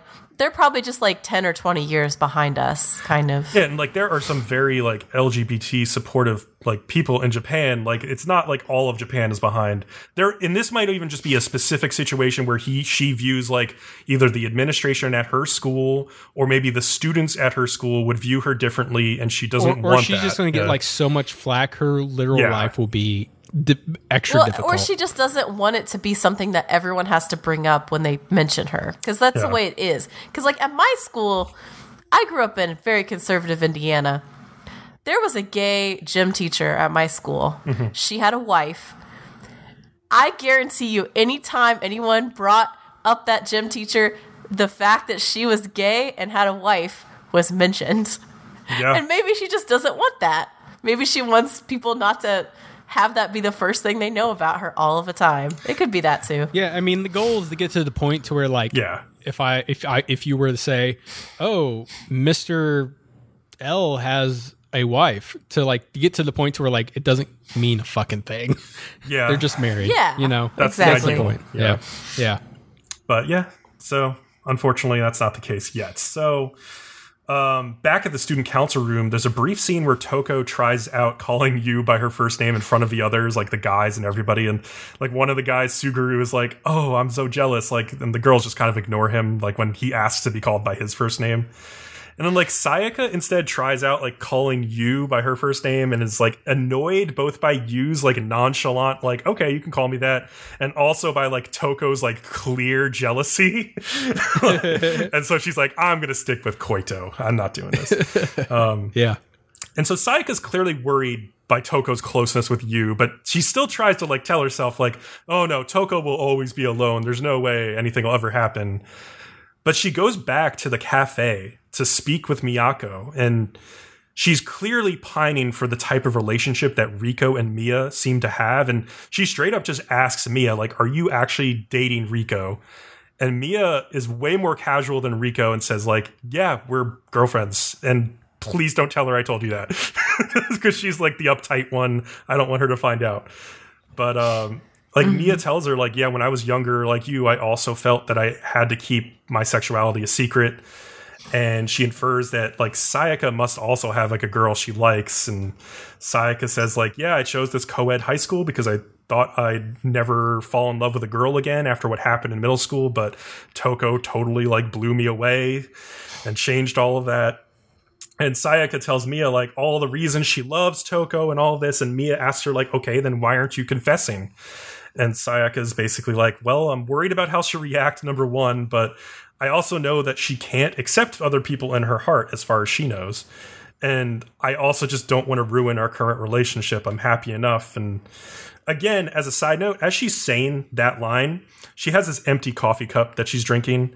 And this is like a very like tiny thing, but like these two drips of coffee slide down the side of the cup and go separate ways as if there is a barrier in between them, which is just more barrier mm. imagery that I thought was like really like cute and interesting to like put in there. Spot on. Yeah. And so mm-hmm. Sayaka asks if it's wrong to hide her true feelings to stay by her side. And as she's saying she's hiding her true feelings, her face is obscured by this foreground, like coffee thing. Again, just more really smart, meaningful cinematography. And then, Oh, oh, also, what what was that coffee thing she was using? Oh, do you know about those Kat? Like, I don't know what they're called, like the big, like, Erlenmeyer flasks that you make coffee in. I don't know. But, like, Uh, yeah. was are you weird talking how about like it a brewed. Chemex? yeah. I, I No. wasn't paying too much attention. No, it was It weird might how have it been a brewed because the water was on the bottom underneath everything. Yeah. and she heated it and it went up through a Oh, tube. and it came up. Yeah, yeah. It was cool. Okay. Really so, cool. So like I have one of those and mine is a lot of them are they're called stovetop coffee makers usually. Mm-hmm. And um a lot of them that we use at least in the states are like i- Hispanic inspired and, and you make like almost espresso. It makes like almost a the closest thing that you can get to an espresso without buying an espresso maker. That's the way I would describe it. Gotcha. It's a very concentrated um, shot of coffee that has a little cream on top, um, because because it's pressurized when it goes up like that. yeah. Oh, okay. That's I was like, wait, how's Mm-hmm. it more espresso like? But being pressurized makes Yeah. makes more Yeah. sense. Like You're I a got a resident French. coffee expert Yeah. here. I I- like I got a French press, but that's nothing really fancy. So yeah. So uh yeah, Mia tells Sayaka like you're very kind for putting aside your feelings and being Toko's friend cuz Toko clearly wants to just be friends right now. And she like gives her some free coffee like she says this is on the on the house like to ease her stressed out heart kind of. But yeah, in the end there's this kind of nice scene where back in the classroom Toko just like turns to Sayaka and is like, "You know, if it wasn't for you, I would slack off like way more easily. Like you are the one who pushes me to be like the perfect version of myself that I envision, and I'm always going to rely on you for that." And Sayaka's like really like taken away by this, and then she's like, they're walking down the hall, and she's like, "I'm not ready for things to change just yet," basically. But uh, yeah, I really liked this episode for getting into Sayaka's character, understanding her role in this little triangle. Uh, really like helped, and I also really liked seeing that relationship between Riko and Mia, and it, it's something that Sayaka really needed to see to understand that like this isn't some unattainable thing. Like this is something that happens. It's not a class S phase. Like people really do have relationships and they work into adulthood. They may not be perfect, exactly. but they work. Yeah. Well, because no relationship is. But yeah, like there's a future for her. Like the fact that she is only attracted to women doesn't mean that she's doomed for life. Right. It's good for her to see that. Yeah. Mm-hmm. What an episode. Any any any other thoughts on this one? I just really like the whole dynamic of this episode. I did see a lot of people commenting on this episode mm-hmm. that they were irritated that there were so many gay characters in it because oh, it really? didn't make sense. They were like, there wouldn't be that many gay people in one high school. And like, I thought it was hilarious because like, they've done scientific studies and they estimate that like between 5 and 10% of the population is either bisexual or gay. and so like the idea that like five people in the same high school being gay is so that would never happen is like hilarious. Yeah, no, for Like, sure. oh, I think you just don't know of them. Doesn't mean they don't exist. yeah, that's totally true. So Uh, the only thing I'll add is I watched episode one and two for when we started this new season, and then I skipped straight to seven. Oh, yeah. and the transition was pretty fine and flawless. I didn't feel like I missed anything. I think the only thing you really missed was episode six, like for the most part, because I For, yeah. Because I missed Toko's b- yeah, history, that, right? That, that episode Yeah, was yeah. really important. Uh, there were some interesting things in the intermediary episodes, but like I feel like one, two, and six are like actually a really easy way to get into this. Yeah, so, Yeah. so I'm just saying, if listeners were not following it and they do decide to follow it, that like it's not it's it wasn't hard to just skip some episodes if you're lacking the time, right. But yeah, Good that- point. that- that- that's really all I have to add. All right. Well, then if we're done, uh, Leo, why don't you take us out? Cool. Okay. Of course, we always thank everybody for listening because we like followers. and remember to like, follow, and subscribe on to us on YouTube to get updates on new podcasts or videos. You can also find our podcast on iTunes, Google Play, and Stitcher. And you can follow us on Twitter and Nerman for other updates as well. Um, we're also on Spotify. other things. Discord. Spotify. Spotify, yes. Spotify. we have a Discord We're also, on Discord. Yeah. Discord at Link Nerdum and Other in Nonsense. the video description and the podcast feed. Yes. Mm-hmm. All right. So everybody, with that, we will see everybody next time. Later. Peace. Yeah. Bye.